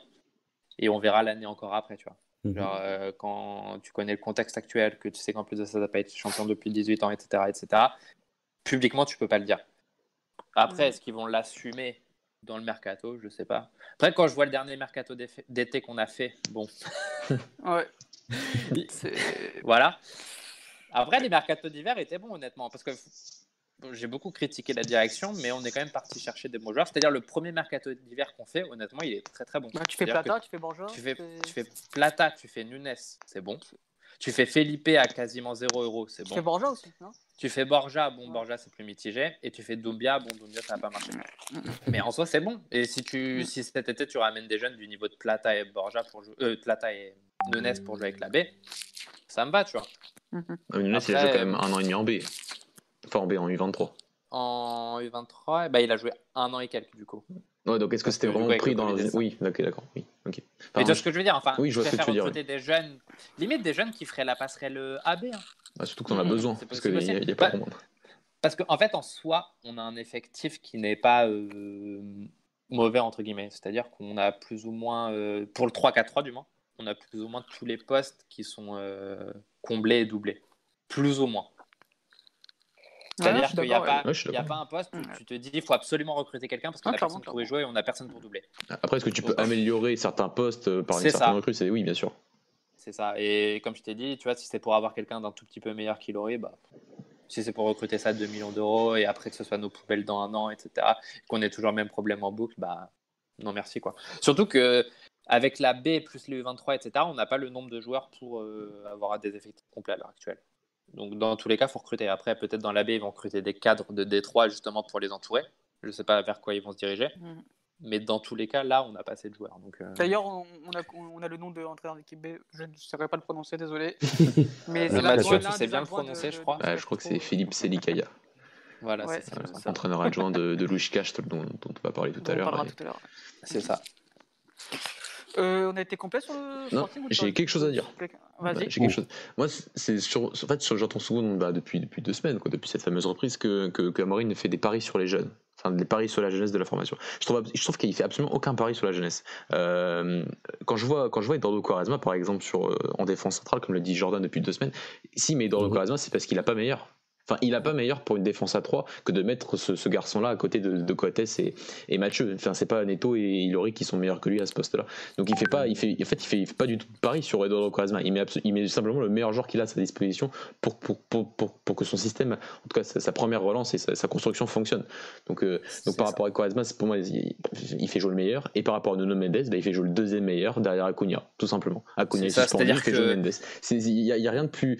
Enfin, enfin, je dis pas que. Enfin, Aujourd'hui, c'est vrai qu'il a une légitimité maintenant parce que c'est l'entraîneur 10 millions, c'est l'entraîneur euh, tu, lui donnes un peu les clés, hein. enfin tu lui donnes quand même quelques clés euh, par rapport à ce transfert, par rapport à la médiati- médiatisation de ce transfert. Mais, même à Braga, il avait commencé un peu par ça, dès qu'il gagne la Coupe de la Ligue, bah, d'un coup il commence à mettre avec Carmo déjà un peu plus titulaire en, en défense centrale. Il a certes cette légitimité, je, suis d'accord, mais euh, il met aussi, il, il, il met pas les jeunes pour mettre les jeunes, il met pas les jeunes juste pour les valoriser, il met les jeunes parce que c'est les Ah, meilleurs qu'ils ont. c'est- hein. c'est les, Ouais. c'est Bah, les les meilleurs qu'il a à son poste. Donc le terme Ouais, ouais. pari, pour moi, je trouve qu'il est absolument pas adapté à ce, à ce que fait Amorim actuellement du côté du que ça a été à Braga ou que ça a été du Sporting. Ils mettent simplement les meilleurs joueurs à leur poste, tout simplement. C'est ça, je suis, je suis mille fois d'accord avec toi, j'en avais un petit peu parlé, c'est-à-dire que tu as dit Quaresma c'est le meilleur joueur tout simplement euh, à ce poste-là. Mhm. Euh, Nunes n'est pas jeune par rapport à sa concurrence, il faut savoir que Nunes a le même âge que sa concurrence. Et Jovan, quand- enfin, Nunes, Oui, peut-être que c'est peut-être le meilleur joueur à côté de Vendel sur le. c'est ça, Enfin, c'est euh, que- c'est peut-être la meilleure doublette en, en termes de double pivot. Donc euh, au final, il pas un Nunes juste pour être Nunes. Il a, il a l'âge de Doumbia, enfin, Mm. c'est pas une question de jeunesse. Après, ensuite, pareil, Jovan, il le met titulaire directement dès la reprise. Il n'est pas plus jeune que son concurrent, parce que son concurrent direct, c'était Plata. Et après, du coup, il met Plata quand Vieto se blesse. Enfin, il a mis les meilleurs choix. Après, là, c'est pareil, Nuno Mendes, tu l'as dit, c'est le, tout simplement le meilleur piston gauche derrière Acuna. Tu, enfin, Borja, piston gauche, c'est du suicide pour moi. Clairement, c'est pour ça que je te dis. ça. Là où on commencera à voir vraiment qui fait très très très, très confiance aux jeunes et qui. Bah, Joelson, en fait, c'est bah, un peu la même chose. C'est-à-dire Bah oui, c'est que si le Vieto meilleur est pas là, joueur. Il y a, il y a- il y a- Il pas d'autre ailier sur le banc là Bah à l'heure c'est ça. actuelle. hein. Enfin, c'est Il il que des joueurs qui. peut faire d'autres choses, tu vois, il peut tenter d'autres paris, bah, comme euh, Chico, euh, Chico Geraldes euh, dans, Oui. C'est ça, c'est ça. un peu, le- enfin, c'est un peu le passé, Dans son Géraldès. profil, dans son vois, profil, c'est le seul. Et là où je verrais vraiment, enfin comment dire, un entraîneur euh, couillu qui fait jouer des jeunes sur lesquels on ne s'y attend pas, c'est par exemple, imaginons, il met Gonzalo Inacio, défenseur centre, à la place de Mathieu Ouais, sur un match. Ouais. S'il met Thiago Thomas, en Oui, là, oui, là, oui, je suis d'accord. oui. bah, là, euh, enfin, c'est quelque chose. Peut-être qu'il le fera en fin de saison. Nuno. Nuno Mendes, Quaresma et Joelson, c'est ceux qui font la pré-saison avec Sporting. hein. Oui, Et Oui, ça fait, ça fait un- ça fait plus d'un an qu'ils se mangent de la com, de la com, de la com. Déjà au moment des rénovations, il y a pile un an quand ils étaient en U17, de la com, de la com, de la 9, com. rénovations. hein. Euh, plus que ça même. Euh, il y a eu toute la génération euh, 2002 parce limite. Hein. Bah oui, Quasiment toutes. Quasiment toutes. Ouais, ouais. ouais, bien sûr. tout, ouais, ouais. Et c'était vraiment 13 ou 14 d'avoir signé en même temps leur contrat. Ouais, ouais, ça. Plus Joelson, du coup, qui était en même temps. Ouais, ça euh, doit être, ouais.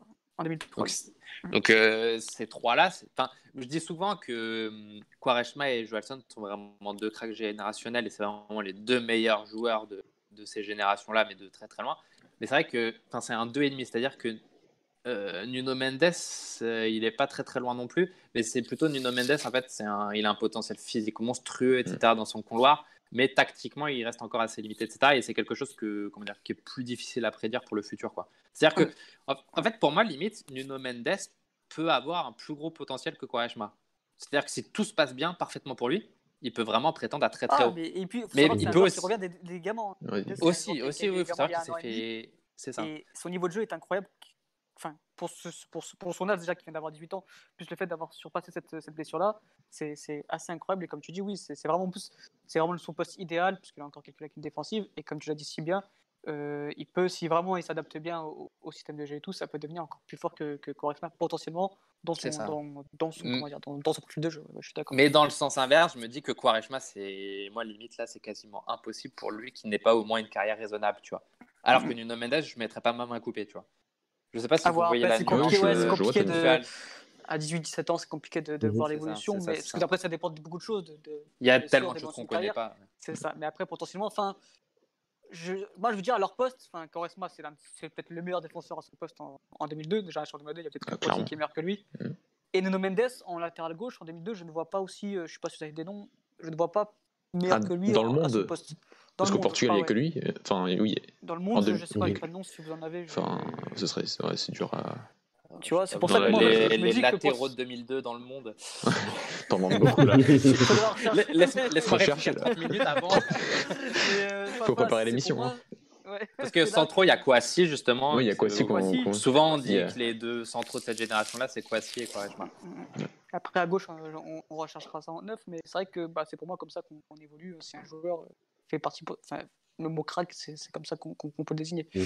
Il y, a, il y a une question pour toi, Jordan, de la part de Raoul, tiens, Ouais. qui, qui nous demande euh, quid de Bragança, de Dalla et Paligna la saison prochaine?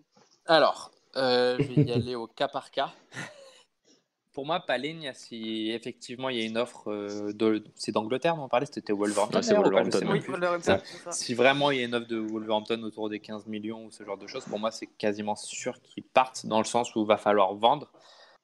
Et de tous les joueurs bankable, entre guillemets, c'est le moins indispensable, j'ai envie de dire. Et en plus de ça, en fait, moi ce qui m'intéresserait chez Palina, c'est même pas de l'avoir titulaire indiscutable dans ce double pivot, c'est plutôt qu'il soit ce profil de milieu défensif dans ce double pivot qu'on n'a pas justement. Mm. Donc, Ouais. quand tu es ce Sporting-là que tu dois absolument vendre, que tu n'as pas mis de joueur à vendre, Et que lui on veut propose partir. 15 millions, et en plus c'est ça qui veut partir, et on te propose 15 millions pour un gars qui sera pas forcément titulaire, qui est plus une question de profil dans ton milieu, bah, je pense que s'il y a quelqu'un à vendre, c'est lui en tout cas. Donc pour moi, c'est quasiment. Enfin, en tout cas, s'il y a offre, il part. Pour moi, c'est quasiment sûr. Parce qu'en fait, si, si c'est pas lui, c'est Vendel ou c'est Acuna en gros. hein. Et. Coates, c'est c'est- ces joueurs-là qui ont un minimum de cote. hein. Il n'y en a pas 50. Ensuite, il m'a dit Bragance. Bah, moi, Bragance, j'aimerais bien y croire. Honnêtement, quand il est parti, j'étais très déçu qu'il soit parti à Estoril. Après, on sait très bien que c'est des questions de relation euh, entre Sporting et Estoril. Il y a eu beaucoup de deals dans les deux sens. Donc c'est pour ça qu'il est parti en D2 plutôt qu'en D1, je pense. Parce que c'était du gâchis de le voir en D2, honnêtement. Il a C'était fait le 6 début, mois hein. à, Valence et après là, il a fait une, an- une année complète à Eto, du coup. C'est ça. Donc c'était- c'était c'était du gâchis de le mettre un an de plus en, en D2. Alors du coup, je m'étais dit, bon, il est parti en D2, peut-être qu'il compte pas tant que ça dans les plans, mais là, quand je vois le profil d'Amorim, etc., il a tout pour marcher.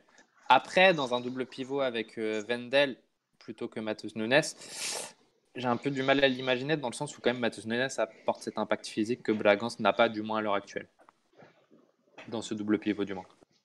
Donc j'ai du mal à voir Vendel Bragance ensemble. Mais après, si tu me dis euh, dans le milieu, tu as Vendel Bragance, Nunes et un quatrième, certainement Bataglia ou la personne qui remplacera Bataglia, ou imaginons Adrien Silva ou je ne sais qui, bah, ça te fait euh, une euh, quadruplette de milieu plutôt, plutôt complémentaire dans les profils.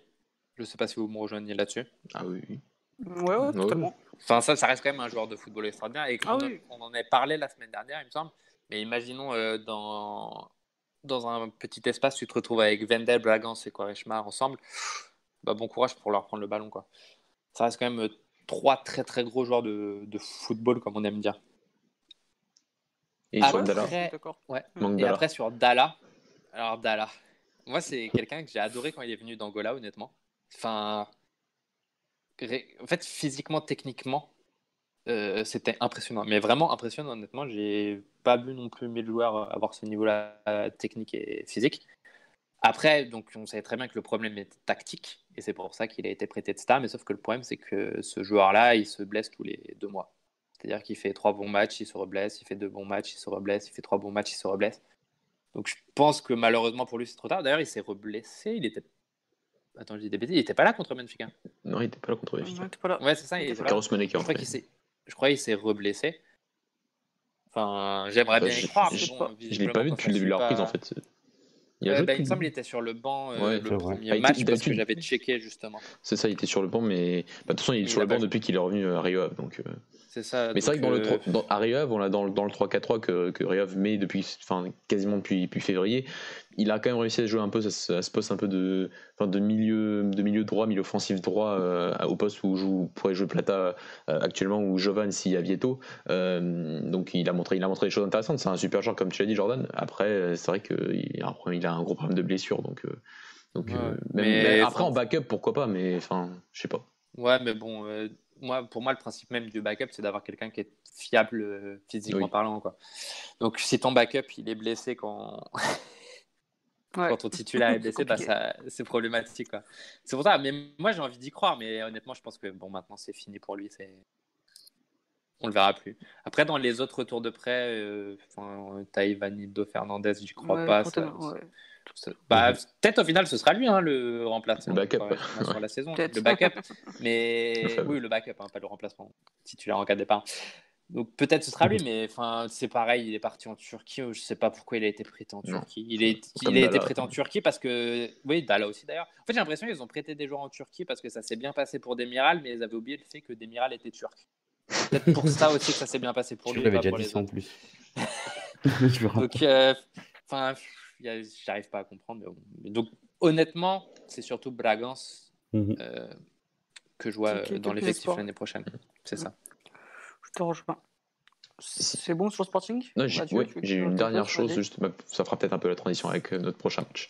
Euh, c'est sur le deuxième but, et ce qui résume aussi face à Tondé, je reviens un peu sur le match, où, en fait il y avait un point que Amorine avait évoqué avant, le, avant de partir, et, que j'ai commencé à avoir sur cette première mi-temps face au Sporting, c'est vraiment une possession beaucoup plus rapide entre les centraux, qui a vraiment ouvert, mais je ne sais combien de fois les espaces sur les côtés, euh, et ça en fait, c'est symbolisé par le deuxième but et cette, cette, transversale sur le Mendes et ce, duo avec, avec Jovan. Et c'est un point que, quand même Couchetod a rappelé aussi après, euh, quand il est arrivé à Braga, qui, bah, on va le voir, mais ça, ça, marche pas encore. Mais, mais voilà, c'est un point, je trouve déjà qu'il y a une amélioration par rapport à un truc que, que Cameroun voulait, voulait au bout de deux mois et qu'on voit déjà au bout de, de quatre matchs. Donc, euh, donc euh, sur le, point, sur le côté qu'on a dit au début de, progression, bah, il y, a, quand même, une progression par, sur certains points du, jeu. Et, et, donc je comprends l'enthousiasme de, Jordan sur ces dernières semaines. Et, je, voilà, je pense que le Sporting, malheureusement, ira chercher tranquillement ce, podium qu'ils ont acheté. Doucement, doucement, ça reste, ça reste au Sporting. Après, oui, j'avais pointé ça comme un point négatif et un point positif, dans le sens où justement, je ne l'ai pas assez eu. Mais oui, mais déjà, le point positif, c'est qu'on l'a Tu l'as commencé à le voir. déjà, c'est ça. Mais parce que, ouais, en fait, quand tu as Mathieu ça. et Quareshma, et qu'en plus de ça, même Coates en libéraux, tu as tout pour que ça se passe bien entre les centraux. As, comme on, l'a dit, as, au niveau profil, etc., tu as tout pour que ça se passe bien. Donc, euh, on l'a vu. Maintenant, j'aimerais bien le voir plus souvent et plus longtemps dans le match. C'est-à-dire qu'en en fait, en seconde mi-temps, on l'a pas du tout vu. Quoi. Après, ce qui, ce qui est dommage, c'est que le Sporting ne va enfin, va encore devoir aller à Porto et à Benfica en fin de saison, donc ce sera des matchs où mhm. on verra comment ça se déroulera. Euh, et que bah, Ramorin est arrivé après les matchs, notamment face à. Bah, il y a eu Guimarães, c'est vrai, mais un peu tôt peut-être dans, dans, cette reprise. Tu as déjà affronté Famalicão, tu as déjà affronté Rio donc tu vas pas encore affronter beaucoup d'équipes qui vont mettre un peu aussi à mal tout ce qui est profondeur de la défense centrale, alors que je pense que c'est une défense centrale qui va être bien meilleure pour gérer cette profondeur par rapport à celle de Braga, où là par contre il y avait vraiment un gros travail à faire, euh, et encore un gros travail à faire. Et, donc euh, voilà, peut-être déjà un peu plus tester cette défense centrale à ce, à, ce niveau-là, mais enfin, euh, Jérémy Mathieu est un joueur qui a joué au Barça et qui sait ce que c'est, donc, euh, donc, euh, donc par rapport à cette défense centrale, c'est vrai qu'on a l'impression d'avoir un peu un trio, un, trio magique et qui, qui, est déjà, tu passes, tu as déjà une base tellement forte pour tout ce qui est construction et défense que, que, que c'est, c'est, vraiment, ouais, c'est, bah, malheureusement, c'est intéressant.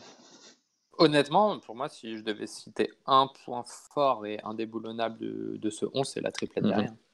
Après, Mathieu, ça se trouve, il sera plus là dans 6 mois. Et ça, ça peut être un vrai coup. Vraiment, ce parce que ce serait moche. Il t'apporte tout ce qui est expérience, euh, défense et relance. Enfin, c'est ça. Au, chercher quelqu'un aussi fort, ça va être dur.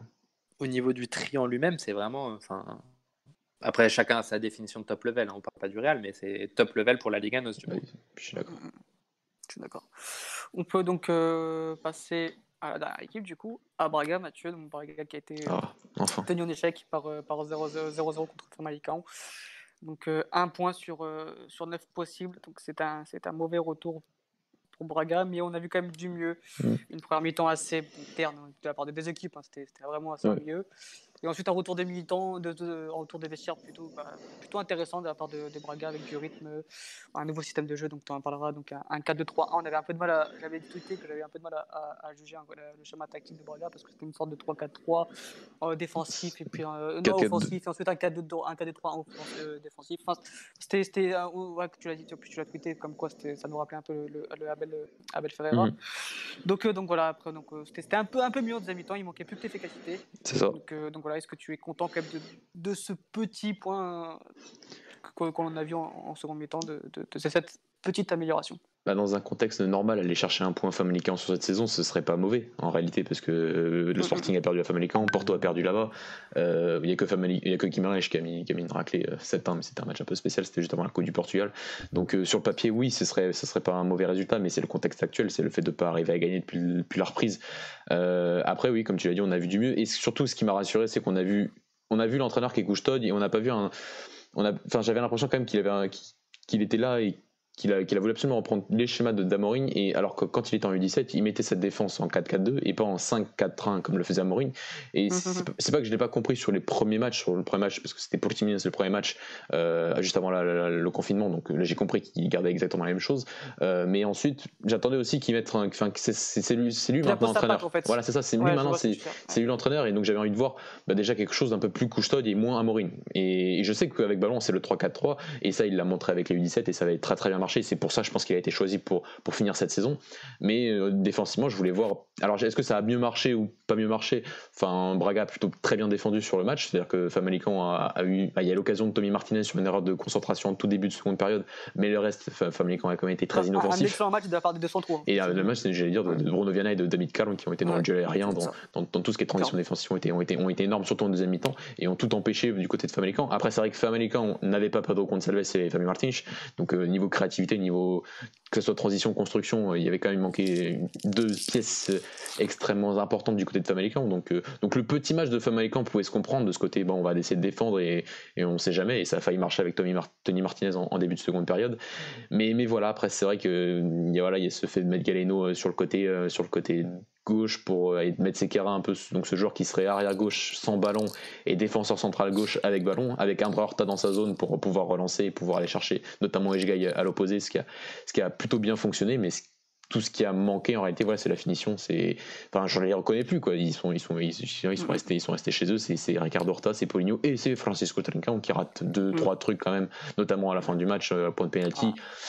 Enfin, c'est des trucs que, je trouve qui, enfin, pas qui ratait pas avant, mais qui, enfin, c'est un joueur qui est censé être une classe un peu au-dessus maintenant, et ça, ça peut, c'est le genre, c'est pour ça qu'on a, c'est ce qu'on attend de lui, c'est que c'est le joueur différent et qui doit, bah, t'arrives pas à gagner, mais là, t'avais l'occasion de marquer et t'y arrives pas, donc c'est, c'est un, un, peu dommage. J'en veux pas, j'en veux pas beaucoup, bien, évidemment, c'est passé, mais, mais voilà, c'est vrai que ce trio de devant a un mal fou à, à, s'entendre maintenant.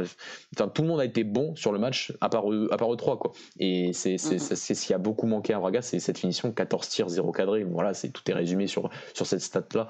Euh, enfin, c'est beaucoup trop de déchets. Même si on la revient un peu face à Boavista, c'est vrai que comme j'étais pas la semaine dernière, pas, je l'avais pas aussi dit, mais voilà, face à Boavista aussi, on est parti sur des tirs qui sont, qui sont, qui sont été dévissés. Enfin, des trucs hallucinants au niveau, niveau finition que j'avais, qu'on voyait pas qu'on ne voyait pas avant. Et, et Poligno euh, est, aussi un symbole de ça. Enfin, il fait, il fait une reprise, enfin, c'est son frère, comme, comme Nico Souza. Ils sont connus l'année dernière. Voilà, ils ont échangé. C'est catastrophique. Vraiment, c'est catastrophique. Ça me fait mal de le dire. Mais, mais donc, donc voilà, bien sûr qu'on attend, on attend plus. Et ok, on a fait un meilleur match à sa famille On attend quand même. Enfin on attend quand même énormément plus de ces garçons qui ont montré qu'ils étaient capables de faire mille fois mieux. C'est pas comme en début de saison où on était un peu dubitatif, on s'est dit Enfin, un entraîneur qui part, est-ce que qu'ils sont vraiment, enfin, est-ce que, l'effectif est bon? Ils ont démontré que l'effectif était bon et qu'il y avait de la qualité. Et même comme ça, tu repars sur une spirale un peu comme la première partie de saison où tu as le ballon mais tu n'arrives pas à marquer sur un bloc bas. Donc, euh, donc ouais, c'est, quand même sacrément frustrant. Et, et bien sûr, rien n'est joué, mais euh, c'est, c'est les, les courbes sont, tellement inversées par rapport, avec, par rapport au Sporting depuis la reprise que qu'on a du mal comment, mm. comment inverser tout ça. Et, le pire, c'est que, c'est que voilà, il y a un jeudi prochain un derby qui s'annonce, un derby qui peut, bah, qui peut soit tout relancer, soit encore plus, euh, soit encore plus tout détruire. Donc, euh, donc ça va être un match quand même sacrément, sacrément important. Et, et, voilà, c'est, on est quand même dans la difficulté actuellement du côté de Braga. Mais on a vu des phases de jeu comme qu'on ne voyait plus depuis, depuis la reprise. Oui. Notamment ces longues transversales de, mmh. pour le côté opposé sur Gaino qu'on ne voyait pas du tout depuis, depuis, là, depuis, bah, depuis tout simplement. Et on l'a vu, on on vu ça au moins 5 fois de suite pendant, pendant toute la seconde mi-temps où on voyait Gaio envoyé de longues transversales côté opposé sur Gaino. C'est vrai que c'était intéressant. Et je trouve que bah, de cette deuxième mi-temps va peut-être permettre à Couture de, de s'appuyer là-dessus et de, et de s'améliorer par la suite. Donc voilà, il reste un match pour, pour, pour finir la saison tant bien, que, mal, mais je trouve que c'est c'est de bonne augure, on va dire, si on essaie d'être optimiste. Moi, j'ai une question pour toi, Mathieu. Vas-y, Jordan. Enfin, enfin c'est même pas une question, en fait.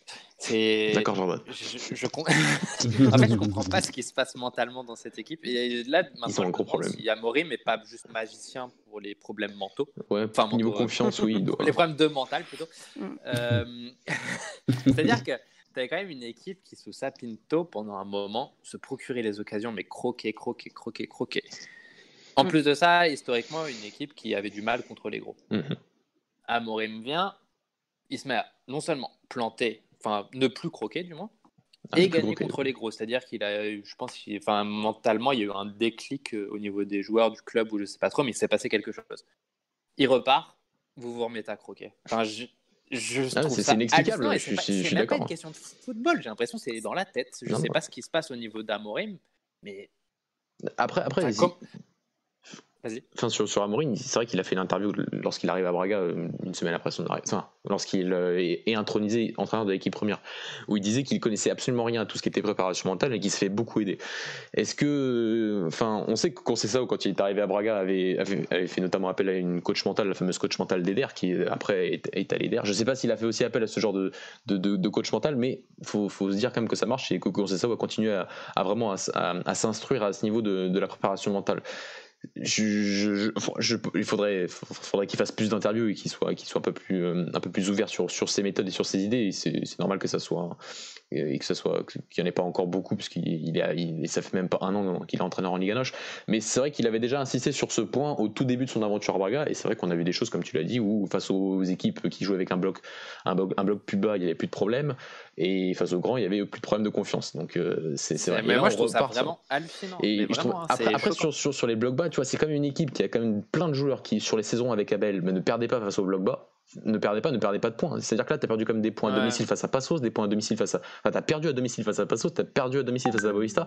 Avec Abel, tu, arrivais, tu, tu perdais jamais face à ces équipes-là. Tu perdais jamais. Tu, au moins, tu. Enfin, même pas. Tu prenais même pas Oui, nul, tu gagnais tout le temps. Tu gagnais tout la le temps. meilleure saison, la meilleure saison d'Abel, Braga avait le meilleur, euh, comment dire, le plus de points contre les hors top 3 C'est ça. du championnat. Euh, Il y avait juste, c'est qui, c'est Porto qui avait été champion? Oui, c'est ça, c'est la saison Porto. Porto est champion. Donc, tu avais, Porto côté. qui, au tout final, avait plus de points parce que vous avez peut-être perdu des points en fin de saison, quelque chose comme ça, mais en tout cas, vous aviez bien plus Oui. de points que Benfica. Et... C'est ça, c'est juste que- sur les trois que dernières journées, on va, par exemple, on va pas perdre à Ferrins à l'époque, alors que on va pas perdre à Ferrins, alors que cette année on perd à, on perd à l'extérieur ca- carrément face à Santa Clara par exemple. Euh, on va pas perdre, à- on, fait- on fait un match nul face à Boavista à l'époque et on perd à Rio Ave et c'est ça qui avait fait un peu changer le, le, le- le taux de points euh, face au hors, hors- hors top 3. Mais c'est voilà, c'est ces matchs-là, on ne les perdait pas. On était au niveau confiance, euh, on les perdait pas, on les gagnait même souvent et avec Abel, on gagnait à l'extérieur. C'est ça qui était, qui était incroyable. Là, là, on sent un, Enfin, c'est- incroyable. Après, c'est vrai que le fait qu'il y ait eu le confinement plus le départ d'Amorim une semaine avant le confinement, bah, a, sûrement aussi cassé la dynamique des 10 matchs sans, sans défaite en championnat. Et, et, et- voilà, et c'est vrai que c'est peut-être plus, plus qu'un problème de, de, de tactique et tout, parce que enfin, c'est les mêmes schémas qu'Amorim, c'est certains ont même des mêmes schémas qu'Abel d'époque, et pourtant c'est on sent un problème de confiance, notamment sur les hommes de devant, comme on l'a dit. Ouais. Et, Mais ce serait intéressant de, enfin, si jamais il en parle plus un jour, etc. Parce que je suis persuadé que ça a vraiment un impact important dans le foot. Euh, je me souviens par exemple le, clairement, le coach, le coach mental de Georges Jesus, par exemple, C'est- est parti après la saison de 2016. Donc C'est euh, C'est devenu peut-être plus important que. Enfin, peut-être pas. Non, pas plus important, mais. pas plus important, mais c'est devenu pareil. Pareil Ouais. que- que- qu'essentiel qu'un schéma tactique. Bah, Clairement, ouais, clairement. c'est- c'est- C'est sûr. Tu parlais de Rui Patricio, mais par exemple, Rui Patricio, à partir du moment où il a eu son coach mental, etc., ça a été un autre Rui Patricio aussi. hein. Mm, C'est-à-dire que, quand Bah, même, de base, hein. Rui Pat- et d'ailleurs, Ah oui, exact- tu parlais d'Eder, excuse-moi. tu Oui, j'ai parlé d'Eder, tout à l'heure, Patricio. Mais justement, Rui Patricio a eu le même souci, et à partir du moment où il a eu son coach mental, etc., c'est devenu un, un Rui Patricio beaucoup, beaucoup plus fiable. Marc, on a une question pour toi. Si on a fini sur Braga, si vous avez quelque chose à rajouter. euh, moi j'ai moi j'ai tout dit à part. Non, moi, j'ai tout dit. Bon. C'est bon. Ok, donc on a une question pour toi, euh, Marc, de la part de. Rafael Almeida, qui nous demande quel attaquant pour le FC Porto l'année prochaine à recruter? C'est compliqué Oh, de répondre parce qu'on ne sait même pas quel entraîneur il y aura. C'est ça. Bah, je, je pense quasiment sûr et certain que Conceição va, va pas plier bagage de, si- de si vite. Ah, Même si t'es pas champion. Même si t'es pas champion, Marc. Parce que. Non, si je dis, si Conceição il s'en va pas, même si t'es encore une fois pas champion.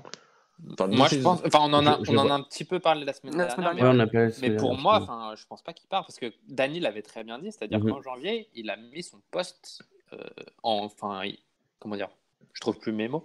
Oui, qui- Euh, pas en Il a mis son poste à euh, à disposition. à disposition, oui. voilà. Mhm. Il a mis son poste à disposition. Enfin, c'est quand même très très fort comme message que tu envoies derrière. Il est toujours là. Oui, mais tu l'envoies à la fin d'un match de Coupe de la Ligue où tu perds, enfin, t'es quand même sous le coup de l'émotion. Est-ce que, enfin, trois heures plus tard, tu fais exactement la même déclat Je sais pas, tu vois. Mais oui, je, suis- Après, je, suis- je suis d'accord. Ça dépend peut-être de la forme de la fin de Oui. saison aussi, c'est-à-dire, je pense. Euh, si Ouais. c'est sûr, s'il perd 4 matchs sur sa fin de saison, Mhm. bon, euh, ce sera autre chose. Mais comment dire, s'il ne... s'il perd le titre, par exemple, à Braga, Euh, Enfin, bah, voilà, je c'est le que je me dis pas que. forcément- Je je me dis qu'il y a comme des entraîneurs qui se sont fait virer comme Vitor Pereira après avoir gagné deux titres de Mhm. champion. C'est c'est- c'est- Ouais, c'est mais- comme c'est ça, tu vois. Donc, Oui, c'est ça que je comprends pas non plus. C'est pas le même Porto aussi. Hein. Pas- oui, je suis d'accord, mais- et- enfin, Moi, enfin, moi j'ai pas de mal à le dire, sans contestation, Porto serait dans une situation euh, pas très l'a- belle. Ah oui, toujours dit, mais qu'est-ce qu'il va laisser Donc, le- euh, si, si, oui, ok. Mais ce que je veux dire, c'est que s'il part euh, la- à la fin de la saison, qu'est-ce qu'il va laisser véritablement? Imaginons, il n'est pas champion et il laisse. Qu'est-ce qu'il va laisser? Enfin, il va laisser un effectif bancal, un effectif qu'il a créé pour lui, mais enfin, limite, t'as des joueurs Ouais, qui font, qui même plus jouer. C'est Enfin, un- niveau schéma de jeu, il va rien laisser de, de concret. Imagine, t'as un Ivo Vira qui arrive. euh, enfin, je prends l'exemple d'Ivo Vira parce que c'est souvent Mhm. lui qui est évoqué euh, entre nous. Euh, il arrive, qu'est-ce qu'il récupère? Il récupère rien de- d'idées de jeu un peu concrètes pour son modèle. Il limite, il a limite tout à reconstruire et t'es pas champion depuis deux saisons.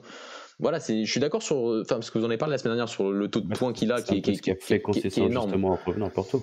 Oui, je suis, je suis Sur oui, pas d'accord, mais vous- Conceição, t'en as pas des, Ouais. as pas des millions qui sont capables de, qui Non, sont prêts clair. à revenir à, à Porto sans, sans, sans transfert, Mhm. sans rien, comme il l'a fait il y a Mais- trois saisons, pour euh, essayer de Mhm. gagner un titre qu'il a gagné, euh, qui, qui, qui, comme on l'a souvent dit avec Jordan, qui est un peu miraculeux vis-à-vis de, de tout Mhm. le mercato que t'as fait avant. Tu avais pris, juste pris Vanna, fait rien, ça à l'époque. Donc t'as pris un troisième gardien, Mhm. c'est tout. Mais, Mais du coup, si euh, tu veux donner un nom pour un attaquant comme ça, pour, pour, pour le jeu. Bah, si il y a Taremi, mais je si pense tu, que c'est voilà, trop cher. si Ouais. tu gardes Conceição, tu prends Taremi, mais c'est trop cher, je pense. Parce qu'il C'est a encore. cher. Après, il a, il a qu'une seule Mhm. année de contrat, il avait signé que deux ans. Donc, euh, Mais en plus, Mhm. enfin, il y, a- il y a un truc bête, mais je suis sûr que les clubs portugais pensent, c'est que si tu prends Taremi, tu t'ouvres le marché iranien. Mm, mm, mm. C'est-à-dire, on sait Bah, très on- bien on l'a vu, hein. aiment bien. D'ailleurs, euh, Golasso TV partagé en Iran euh, sur, nos Ouais. articles, sur, sur nos articles. C'est comme les. Coréens, dans le monde. Mais c'est vrai, c'est comme, c'est comme quand tu prends un très bon japonais, bah forcément tu t'ouvres le marché japonais, etc. etc. quoi. Sachant, bah, Mhm. du coup, ils ont Nakajima, mais bref, ils jouent pas, mais c'est autre chose. Moi, je, prenais, je pensais à Igalo, je sais pas si c'est possible de le faire ou pas. bah, je crois qu'il va rester. Hein. Je crois qu'il va rester. Pense de. Manchester United Oui, oui, Ouais. oui. Oui, oui, je crois qu'il a prolongé son prêt, donc euh, enfin, il avait l'air tellement content de signer à United que Ouais, je crois qu'il va pas partir. du- Mais enfin, en, en, en Liga Noche, t'as, oui, t'as Taremi, mais c'est vrai que ça, ça fait partie des attaquants qui pourraient déjà être dans un grand et qui, qui, qui, Mhm. qui est sûrement un peu trop cher. Euh, après, euh, bah, Bah, j'ai envie de te dire, par tu l'as dans ton effectif. hein. T'as Fabio Silva. mais- personne qui a le profil. euh. Oui, moi aussi. Euh, Mais t'as personne qui a le profil de. Non, non, le profil. euh, Il y a personne qui a le profil en Liga NOS actuel de, par exemple, quand on va chercher Luis Felipe. C'est-à-dire un petit pari d'un très bon Mhm. buteur de. Bon, là, c'était pas Ouais. Liga NOS, c'était en D2, mais il avait aussi joué en Si, Liga t'en NOS. as- Bah, t'as Sandro Lima, t'as Fabio Abreu, mais bon, c'est. T'as Tony, Ouais, Tony- Martinez de Famalicão, pourquoi pas. hein, mais... Non. Ouais. Ouais, ça me semble pour Porto. Tu vois. Enfin, À après- l'époque, par exemple, t'avais- ça n'a pas marché, mais Welton, par exemple, c'était le genre de joueur Oui, qui pouvait peut-être être intéressant pour un Mais il s'est blessé, oui. tu vois. Tu vois, ce genre de joueur-là, t'en as pas cette année, en fait. Bah, t'as Taremi, mais c'est trop cher. Ouais, c'est ça. Mm, Comme tu avais Euh, Vinicius il y, a, il y a quelques années, il y a deux, non, deux ans, c'est ça? Ouais, c'était l'année dernière, mais comme il était Voilà. dans le cercle Mendes, ça coûtait déjà beaucoup. C'est C'était ça. déjà très cher. Voilà. C'est déjà trop cher. Euh, cette année. C'est comme tu avais Marega à l'époque qui était à Maritimo, etc. C'était genre de- Après, de après, lui, voilà. c'est- Tanké, moi j'aime bien le, le, le, le- Bah, mal. mais. Après, c'était la doublure de Luis Felipe euh, à Passos l'année dernière. Ouais. C'est ce que je m'étais dit. Euh, Mais c'est vrai que enfin, sur les Après- quelques fois que je l'ai vu, d'ailleurs, il avait marqué contre dis Il pèse sur une défense, ouais. Ouais. À voir, on verra. Voir. euh, Mais Non, je, voilà. pense pas, je pense pas que ce sera en Liga 9 de toute façon si ça vient. euh, Enfin, ça m'étonnera. Ouais. Tiquinho, par exemple, Tiquinho, c'est pareil. Quand Tiquinho Porto va le chercher, c'est un, un bon pari à faire en Liga 9. Ah oui, Tu vois, là, si je devais donner un nom, là, tout de suite, qui serait profil consistant, ce serait le. Ce serait Marcos Ensam. Antonio. Hein Non, Antonio, euh, Michael Marcagno. Michael Ant- Antonio, là. Je pense à lui à chaque fois que je le vois jouer. Pareil, gars. Et Marc, Marc t'as dit qui? Ham. Euh, ce serait Ensame de, de Young Boys. C'est Ah, typiquement. Ouais. Alors, ça, c'est. alors, bon, Ouais, parce que voilà, il a, il est, il est, il est bon équivalent en. Suisse. Ouais, ouais, C'est exactement le profil style. Puissant, Style. Marega, puisse, pas forcément rapide, mais très très costaud, très grand. Qui, qui est aussi un très. À part ça, là, je pense qu'il a même un meilleur sens du but que, que Marega. Ça, c'est pas difficile. C'est pas difficile, on est C'est d'accord. Marega 2020. C'est pas si tu prends. Taremi, quand même, tu prends Taremi à la place de Mariga, tu fais un, un bon qualitatif actuellement, c'est c'est impressionnant. Bah, de toute façon. Enfin, Mhm. moi, euh, Et Taremi ta utilise aussi bien la profondeur que Taremi, Mariga. Ah oui, mais, Oui. Je signe euh, matin, midi, soir. Après, Après, on on, a Sporar, mais bon. oui. Ah, mais c'est un bon coup, sport, hein, je, je l'ai dit depuis le début. mais Oui, non, non, justement, c'est ce que je dis. On a Sporar, donc Rémi dans Tu tous l'as les payé cas, peut-être un peu cher. tu- Ça, ça sert à rien de le faire venir si t'as déjà Sporar, dans le sens où enfin, tu vas mettre de la quelqu'un sur le banc bêtement. Quoi. Après, si t'as Taremi en deuxième attaquant avec Sporting, bon bah là c'est C'est- C'est jackpot. c'est le jackpot. Mais Ah, mais de Après, toute façon, peut-être- il a sa- pour moi, il a, il a déjà sa place dans un des trois gros. Après, Benfica, c'est particulier, il y a 59. Ah, bah Après, sur Taremi, c'est aussi bien de, de rappeler qu'il, enfin, tout le travail qu'avait fait Riyov pour le faire venir de, de Algarafin au Qatar. C'est- C'est- C'est-à-dire quand même que tu as, des gens qui recrutent aussi un peu au-delà, et on a parlé souvent de Guimarães qui est allé chercher des, pas mal de joueurs en Angleterre. Là, tu as Riyov qui va aussi chercher des joueurs un peu autre part, si, on, si on peut dire ça comme ça. Donc c'est intéressant de s'ouvrir certains marchés, et c'est vrai que, que, que ça peut donner des idées, et que, comme l'a dit Jordan tout à l'heure, c'est vrai que s'ouvrir euh, peut-être l'attaquant phare de la sélection iranienne, bah, ça t'ouvre les portes aussi à un autre marché, c'est c'est plutôt intéressant. Taremi, 27 clairement, ans, euh, trans- sur Transfer Market, il, a, il est coté à 3,2 millions. Ouais, mais ça part bien. Ouais, mais je crois que ça part. J'ai entendu qu'il réclamait 10 millions d'euros, Riyov. Donc, euh, Bah, Ah, déjà, après- Sporting le voulait cet hiver Ouais. et apparemment il y avait eu des, des refus. Tout le monde le voulait cet hiver. mais bien il y a eu Bordeaux ça. aussi. hein. Mm. Donc, euh, Donc, euh, ouais, Ouais, ça- c'est 30 Après- matchs, 13 buts, c'est des bonnes stats. c'est très bonne ça. Mais le manque de, de boosters au, comment dire, en Liga NOS, ça illustre aussi le manque d'entraîneurs en Liga NOS. C'est-à-dire, il y a eu euh, Mhm. Ivo Vieira. Si c'est pas Ivo Vieira qui part à Porto et que c'est un coach de Liga NOS, pas d'autre nom. Et Ivo Vieira, pour moi, c'est pas Luis Castro aussi. Tu vois, par exemple, si Luis Castro était disponible, Bah, bah, là, je te dirais. c'était ah ouais, ressource, c'était parfait. Parce que moi, Mhm. pour moi, pour moi, j'étais persuadé que Luis Castro allait être la, la suite de Concession. Ça, Ouais. enfin, pas niveau profil, mais ça collait tellement, etc. Mhm. Au final, Ouais, il, est le- parti, il est parti au Shakhtar. Bah, c'est Ouais, bon, bah, c'est fini. c'est- Il ira, ouais. il On ira verra plus pas. jamais à Porto. T'as fait une transition magnifique là du coup. Oh là là, t'es fort, Ah bah. Jordan. Ouais. Oh là là. là là. T'as fait une transition magnifique, donc on va parler de, de, bah, de Luis Castro, qui, qui vient d'être euh, champion d'Ukraine avec le Shakhtar Donetsk, donc euh, avec 19 points d'avance. Euh, donc voilà, c'est son deuxième titre de champion, enfin premier titre. champion Troisième. vraiment, euh, Troisième, Troisième il était champion en troisième division en 2008. avec Benfica J'ai vu ça. Non, avec- Non, avec euh, Eshtarej, un truc de un truc, un tout petit club. Ouais, ouais. Je crois qu'il n'existe plus ce club. Donc, Ouais. C'était Donc, Il a 2003. été champion donc avec, le, avec la Porto B, donc si je dis pas de bêtises, c'était en 2015-2016. 2016, c'est ça. Ouais, c'est ça. C'était c'était la saison d'André Silva, etc. en, en B. Euh, et ensuite, bah, là, bah, hier, hein, euh, champion, avec, euh, champion avec le Shakhtar Donetsk. Donc, euh, une magnifique saison. Il est encore en lice pour, pour, pour l'Europa League. Donc, il avait gagné 2-1 en Allemagne contre Wolfsburg. Donc, on attend de voir ce qui va se passer bah, au mois d'août. Donc, voilà, c'est- bien pour son entraîneur, c'est mérité. C'est l'un des tout meilleurs entraîneurs portugais qu'on qu'on en a au- dans le pays. C'est un crack. Pardon. Donc, euh, donc voilà, ça, ça fait plaisir de voir qu'il réussisse à l'étranger. Et, voilà, donc si vous avez quelque chose à dire sur lui, Mathieu, je sais que tu l'aimes bien aussi particulièrement. Bah, moi, je, l'adore comme j'adore son adjoint, et on peut encore lui, dire merci, euh, encore une fois, avec ce titre. Euh, non, c'est que dire qu'à part que c'est mérité. Enfin, c'est tellement mérité, c'est ouais, l'entraîneur qui, qui, Enfin là, après oui, comme tu l'as dit tout à l'heure, c'est pas pas le championnat le plus difficile à gagner quand tu entraînes le Shakhtar actuellement, c'est pas le championnat d'Ukraine d'il y a, a 4 5 ans où, où tu un Dynamo. Euh, deux titres de champion sur 10 ans. c'est ça. Il y a le Dynamo Kiev a gagné entre, en, entre euh, 2014 et, 2000, euh, et 2015. Et 4 victoires de suite, du coup. et c'est ça, ça fait voilà, 3 pour Paulo Fonseca et maintenant 1 pour Lushkash. Donc voilà, il récupère un, club qui est, ultra structuré, qui est ultra performant, qui est ultra. Le projet mmh. est, ultra cohérent, donc que ce soit de l'équipe première à l'équipe B, on l'a répété et on vous invite à relire, à réécouter notre interview. Donc avec Victor Severino. Donc euh, c'est c'est pas le. je- Voilà, c'est mérité parce que ça récompense plus que cette saison, ça récompense son travail depuis qu'il a repris, euh, Mhm. depuis qu'il a, voilà, depuis qu'il a repris en, 2000 en 2016, euh, le travail à Rêve, le travail à Chaves, le travail euh, au Vittorio euh, pour toutes ses idées, pour, euh, enfin pour, pour l'entraîneur qu'il représente, pour, euh, pour toute sa connaissance qu'il a fait partager notamment durant le confinement à de je ne sais combien d'émissions, que ce soit son lui, que ce soit son adjoint, que ce soit. Enfin, enfin ça sent que c'est des, quand, amoureux du football comme ça et qui parlent du football d'une façon tellement passionnelle, euh, gagnent, des choses d'une façon aussi très esthétique, parce que le Shakhtar est une équipe qui joue un football incroyable, que ce soit l'équipe A ou l'équipe 21, c'est vraiment magnifique à avoir joué.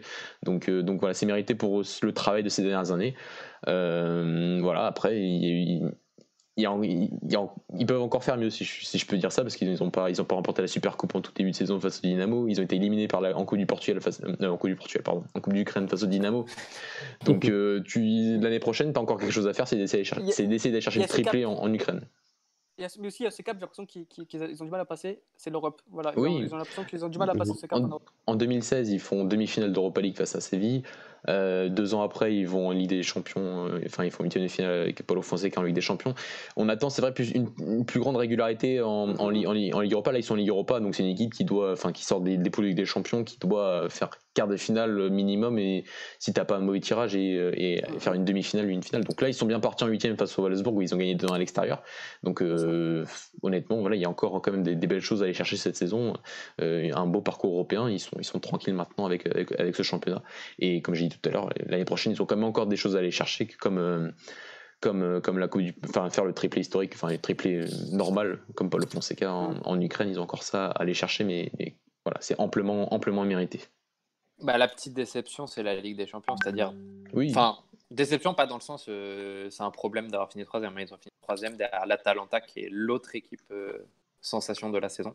Mm, mm, Et, mais il y avait clairement moyen de, de prendre cette deuxième place à, contre l'Atalanta, quand tu sais, arrête-moi si dis pas de bêtises, ils ont gagné aucun des deux matchs contre le Dynamo Zagreb. C'est ça. C'est-à-dire s'ils gagnent le, match, le quatrième match, ils sont, ils sont hyper, bien, hyper bien positionnés.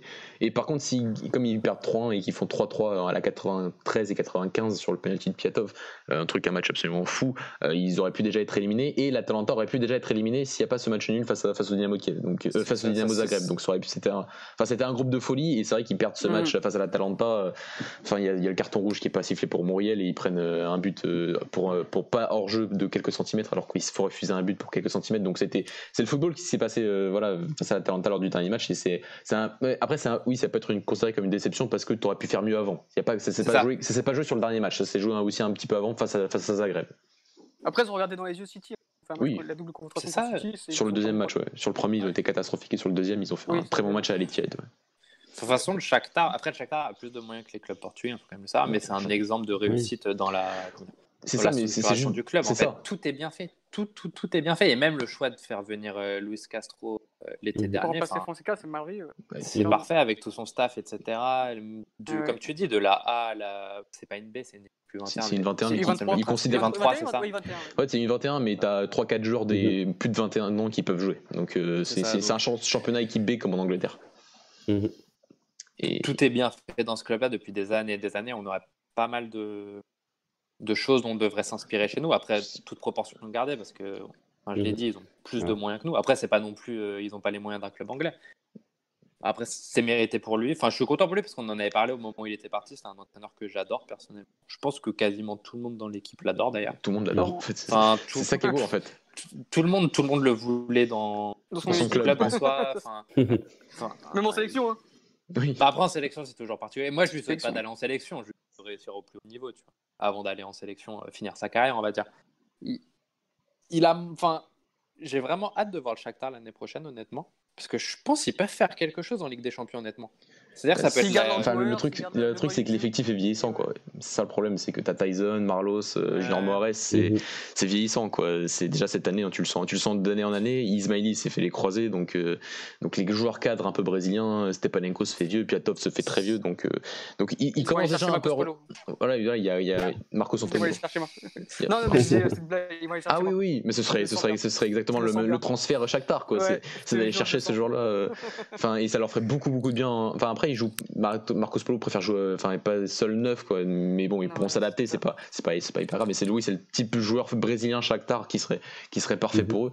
Mais t'as quand même certains joueurs qui sont vieillissants. Après t'as quelques joueurs qui arrivent les Marcos Antonio les les TT les euh, si j'en oublie t'en as quelques Dodo sur le côté droit donc Dodo ouais j'allais dire. qui est passé par qui passait par d'ailleurs quand il était à Guimarães j'avais complètement oublié qu'il tu vois, bah, et c'est comme voilà, c'est un club qui a des, cadres un peu vieillissants. T'as la pépite en termes de défense centrale, c'est Matvienko, qui est quand même courtisé par. Euh, enfin, on a parlé de lui Arsenal et à, Manchester City au mercato d'hiver dernier. Il paraît qu'ils ont fait un peu le forcing pour qu'il reste euh, à la fin sur, sur la fin de saison. Donc euh, donc, donc, fin l'année prochaine, on, verra bien. Enfin, on verra bien.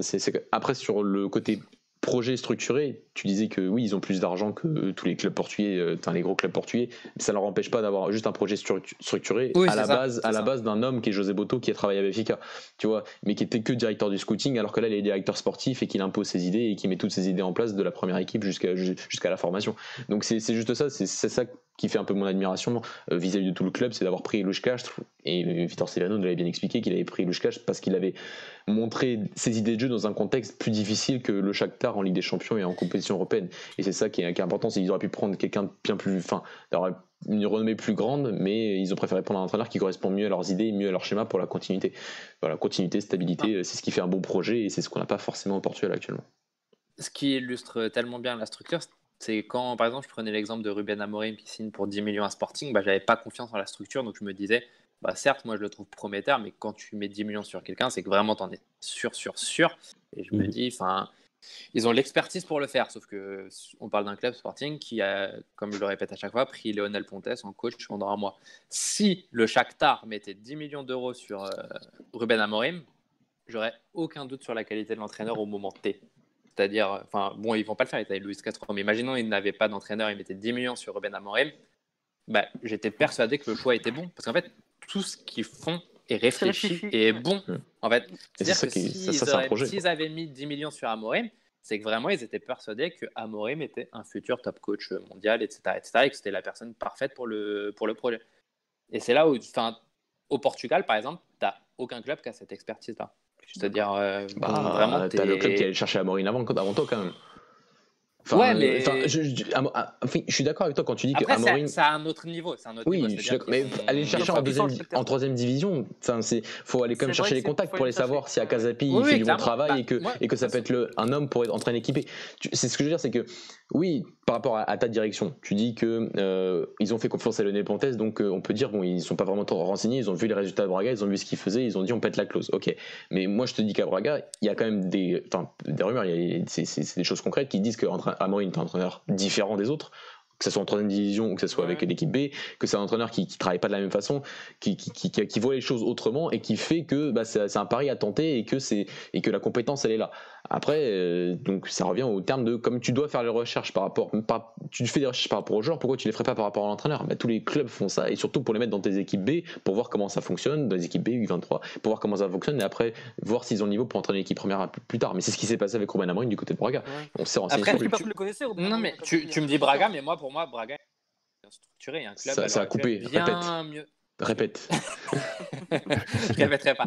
Oh, à l'heure actuelle, à l'heure actuelle, Braga est nettement mieux structuré que Sporting et il y a beaucoup d'incompétents à certains postes à Sporting qui n'existent pas à Braga et même même dans du hors sportif. Après là, on va tâcher, je vais rester juste 10 secondes dessus, mais tout ce qui est niveau communication, etc. Hmm. Braga est mieux structuré que Sporting en fait. Donc euh, tu, tu, me dis Braga, mais ouais, ça, ça me choque pas en fait dans le sens où je les comptais même pas dans. Je parlais des trois gros. C'est gentil. Et à leur échelle, Braga est très bien structuré. Enfin, à mon avis en tout cas. Selon mon point de vue on dévie un peu du sujet du coup, mais ouais, c'est vrai que, je suis entièrement d'accord avec vous. C'est, c'est l'un des clubs qui est, le, qui est, le, mieux structuré en Europe. Je parle du secteur, bien évidemment, pour rester dans le sujet. Mais euh, donc, donc, voilà, après, si vous avez quelque chose d'autre à rajouter, sinon on coupe là-dessus. Si ça fait déjà 1h25 d'émission, c'est pas mal, je pense. Juste, euh, juste mention spéciale. Enfin, Vas-y, l'émotion spéciale, bah commence. Attends, j'en avais deux, mais là j'en ai plus qu'une. Ah, je suis. Ah. ah. euh... Enfin. Bon, la première, euh, c'est par rapport au football féminin au Portugal. Je sais pas si vous avez vu ce qui, enfin, ce qui se passe, mais voilà, tu as la Fédération portugaise de football qui, qui veut mettre en place un salarié cap pour le football féminin, juste le football féminin. Donc, euh, donc ça fait beaucoup parler au Portugal. Ça n'a pas de sens. Est-ce que ça vous étonne? Enfin, c'est quand même une mesure. Euh, enfin, après, c'est que mon point de vue, mais c'est le point de vue de toutes les joueuses et toutes les personnes qui, qui travaillent autour du football portugais. Enfin, c'est quand même une mesure assez discriminatoire pour moi, mais bon, ils veulent mettre, ça, ils veulent mettre ça en place. C'est. Enfin, le principe même du salary cap, c'est que tu sois dans une ligue fermée, etc., etc. Mais c'est pas le cas dans aucun sport, aucune ligue en Europe, en fait. Bah, va expliquer ça à la fédération parce qu'ils veulent mettre ça en place. Donc, euh, Mathieu, tu peux répéter Ils voulaient mettre quoi en place? Ça Ils veulent mettre un... Pardon, pardon. Ils veulent mettre un salary cap en place pour le... juste pour le football féminin. Pour les clubs, je crois que c'est une masse salariale de 445 000 euros euh, par an euh, seulement pour les clubs, les clubs de football féminin au Portugal. Mais en fait, est-ce qu'ils savent d'où ça Dans sa globalité cap, en fait? Ah, attends, ça, ça marquer. En fait, c'est un plafond. Tu peux pas dépasser 445 000 euros de masse salariale par an pour le football féminin. Juste pour le football féminin. Ah, ok, d'accord. Voilà, mais juste pour Ouais, le football féminin, pas pour le football masculin, ce qui est, ce qui est absurde. Historiquement, historiquement, ça se fait dans les sports américains parce Ouais. qu'en fait, c'est des ligues fermées où en fait chaque club doit dépenser autant parce qu'après il y a des choix de draft parce qu'un joueur ne peut pas rentrer dans la ligue sans passer par la draft. Donc pour des questions d'égalité, euh, tout le monde a la même euh, masse salariale maximum entre guillemets. Mais du coup, ça n'a aucun sens de faire ça dans une ligue fermée où tes revenus c'est toi qui les génères toi-même, etc. Enfin, Voilà, je comprends pas. Enfin, euh, est-ce que même, enfin, est-ce qu'ils ont regardé dans les endroits où il y a des salariés cap, pourquoi il y en a en fait? Ce serait peut-être la première chose à faire en fait. Ça pour moi, ça n'a vraiment aucun sens. Parce que même dans n'importe quel sport européen, c'est impossible et ça n'a aucun sens. Et je pense de toute façon, euh, si la, comment dire, si euh, des clubs ou je ne sais qui euh, attaquent ça en justice, je pense. a- Ah, c'est en cours, c'est en cours, c'est. Voilà, je- Il y a, il y a- il y a pour une moi, procédure parce que, enfin, soi-disant, ça, quand même, ça respecterait pas comme deux, deux Non, non, lois, deux lois constitutionnelles au Portugal, donc. euh, C'est donc, impo- euh, c'est donc impossible voilà. que ça passe juridiquement parlant. Et ma deuxième mention spéciale, je l'ai oublié, donc euh, à vous, vous. Ouais, donc vas-y, Jordan. Euh, bah, moi, ma mention spéciale, du coup, elle est pour, euh, excusez-moi si je le prononce pas, Selikaya, comme on a dit, qui est bon. un des adjoints de Luis Castro et qui signe en, en équipe B de, pour le retour de l'équipe B de Sporting. Du coup, bah, moi, à partir du moment en fait, il a le temps de Castro, ça me. dire Ça te rassure. bah, je vois, ça, ça me rassure. vrai, vrai, c'est vrai. Et je me dis au moins, après, c'est toujours la même chose. Est-ce que c'est la direction qui l'a fait venir, point, basta? Ou est-ce que c'est Amorim qui a Bah, suggéré le nom, quoi, il etc. a- bah, il a dit comme quoi il, a- il avait appuyé C'est- un nom. Enfin, C'est ça, il a, il, app- il a- voilà, il avait, il Ouais, avait c'est- appuyé quelque chose de ça. il a appuyé, mais est-ce qu'il a juste appuyé ou est-ce que c'est lui-même qui a suggéré, etc. Parce que ça a l'air d'être une bonne idée, donc Mm, mm. pour l'instant je sais. Après, vous pouvez lire mon article sur, a sur osé. Ruben Amorim où, où je soulève que c'est peut-être plus qu'un entraîneur. Merci cordialement. Tu l'as payé 10 millions, heureusement que tu donnes du pouvoir. Ouais, c'est clair, ouais, c'est surtout ça. ouais. Une sorte de manager à l'anglaise. Euh, Marc, euh, Euh. une petite mention spéciale, toi? Non, même pas. Je... Non, toi, Aucune idée. toi. Connard. non, bah, écoutez, bah, merci de. Et encore une fois. N'hésitez pas à vous abonner sur notre chaîne YouTube, sur Twitter.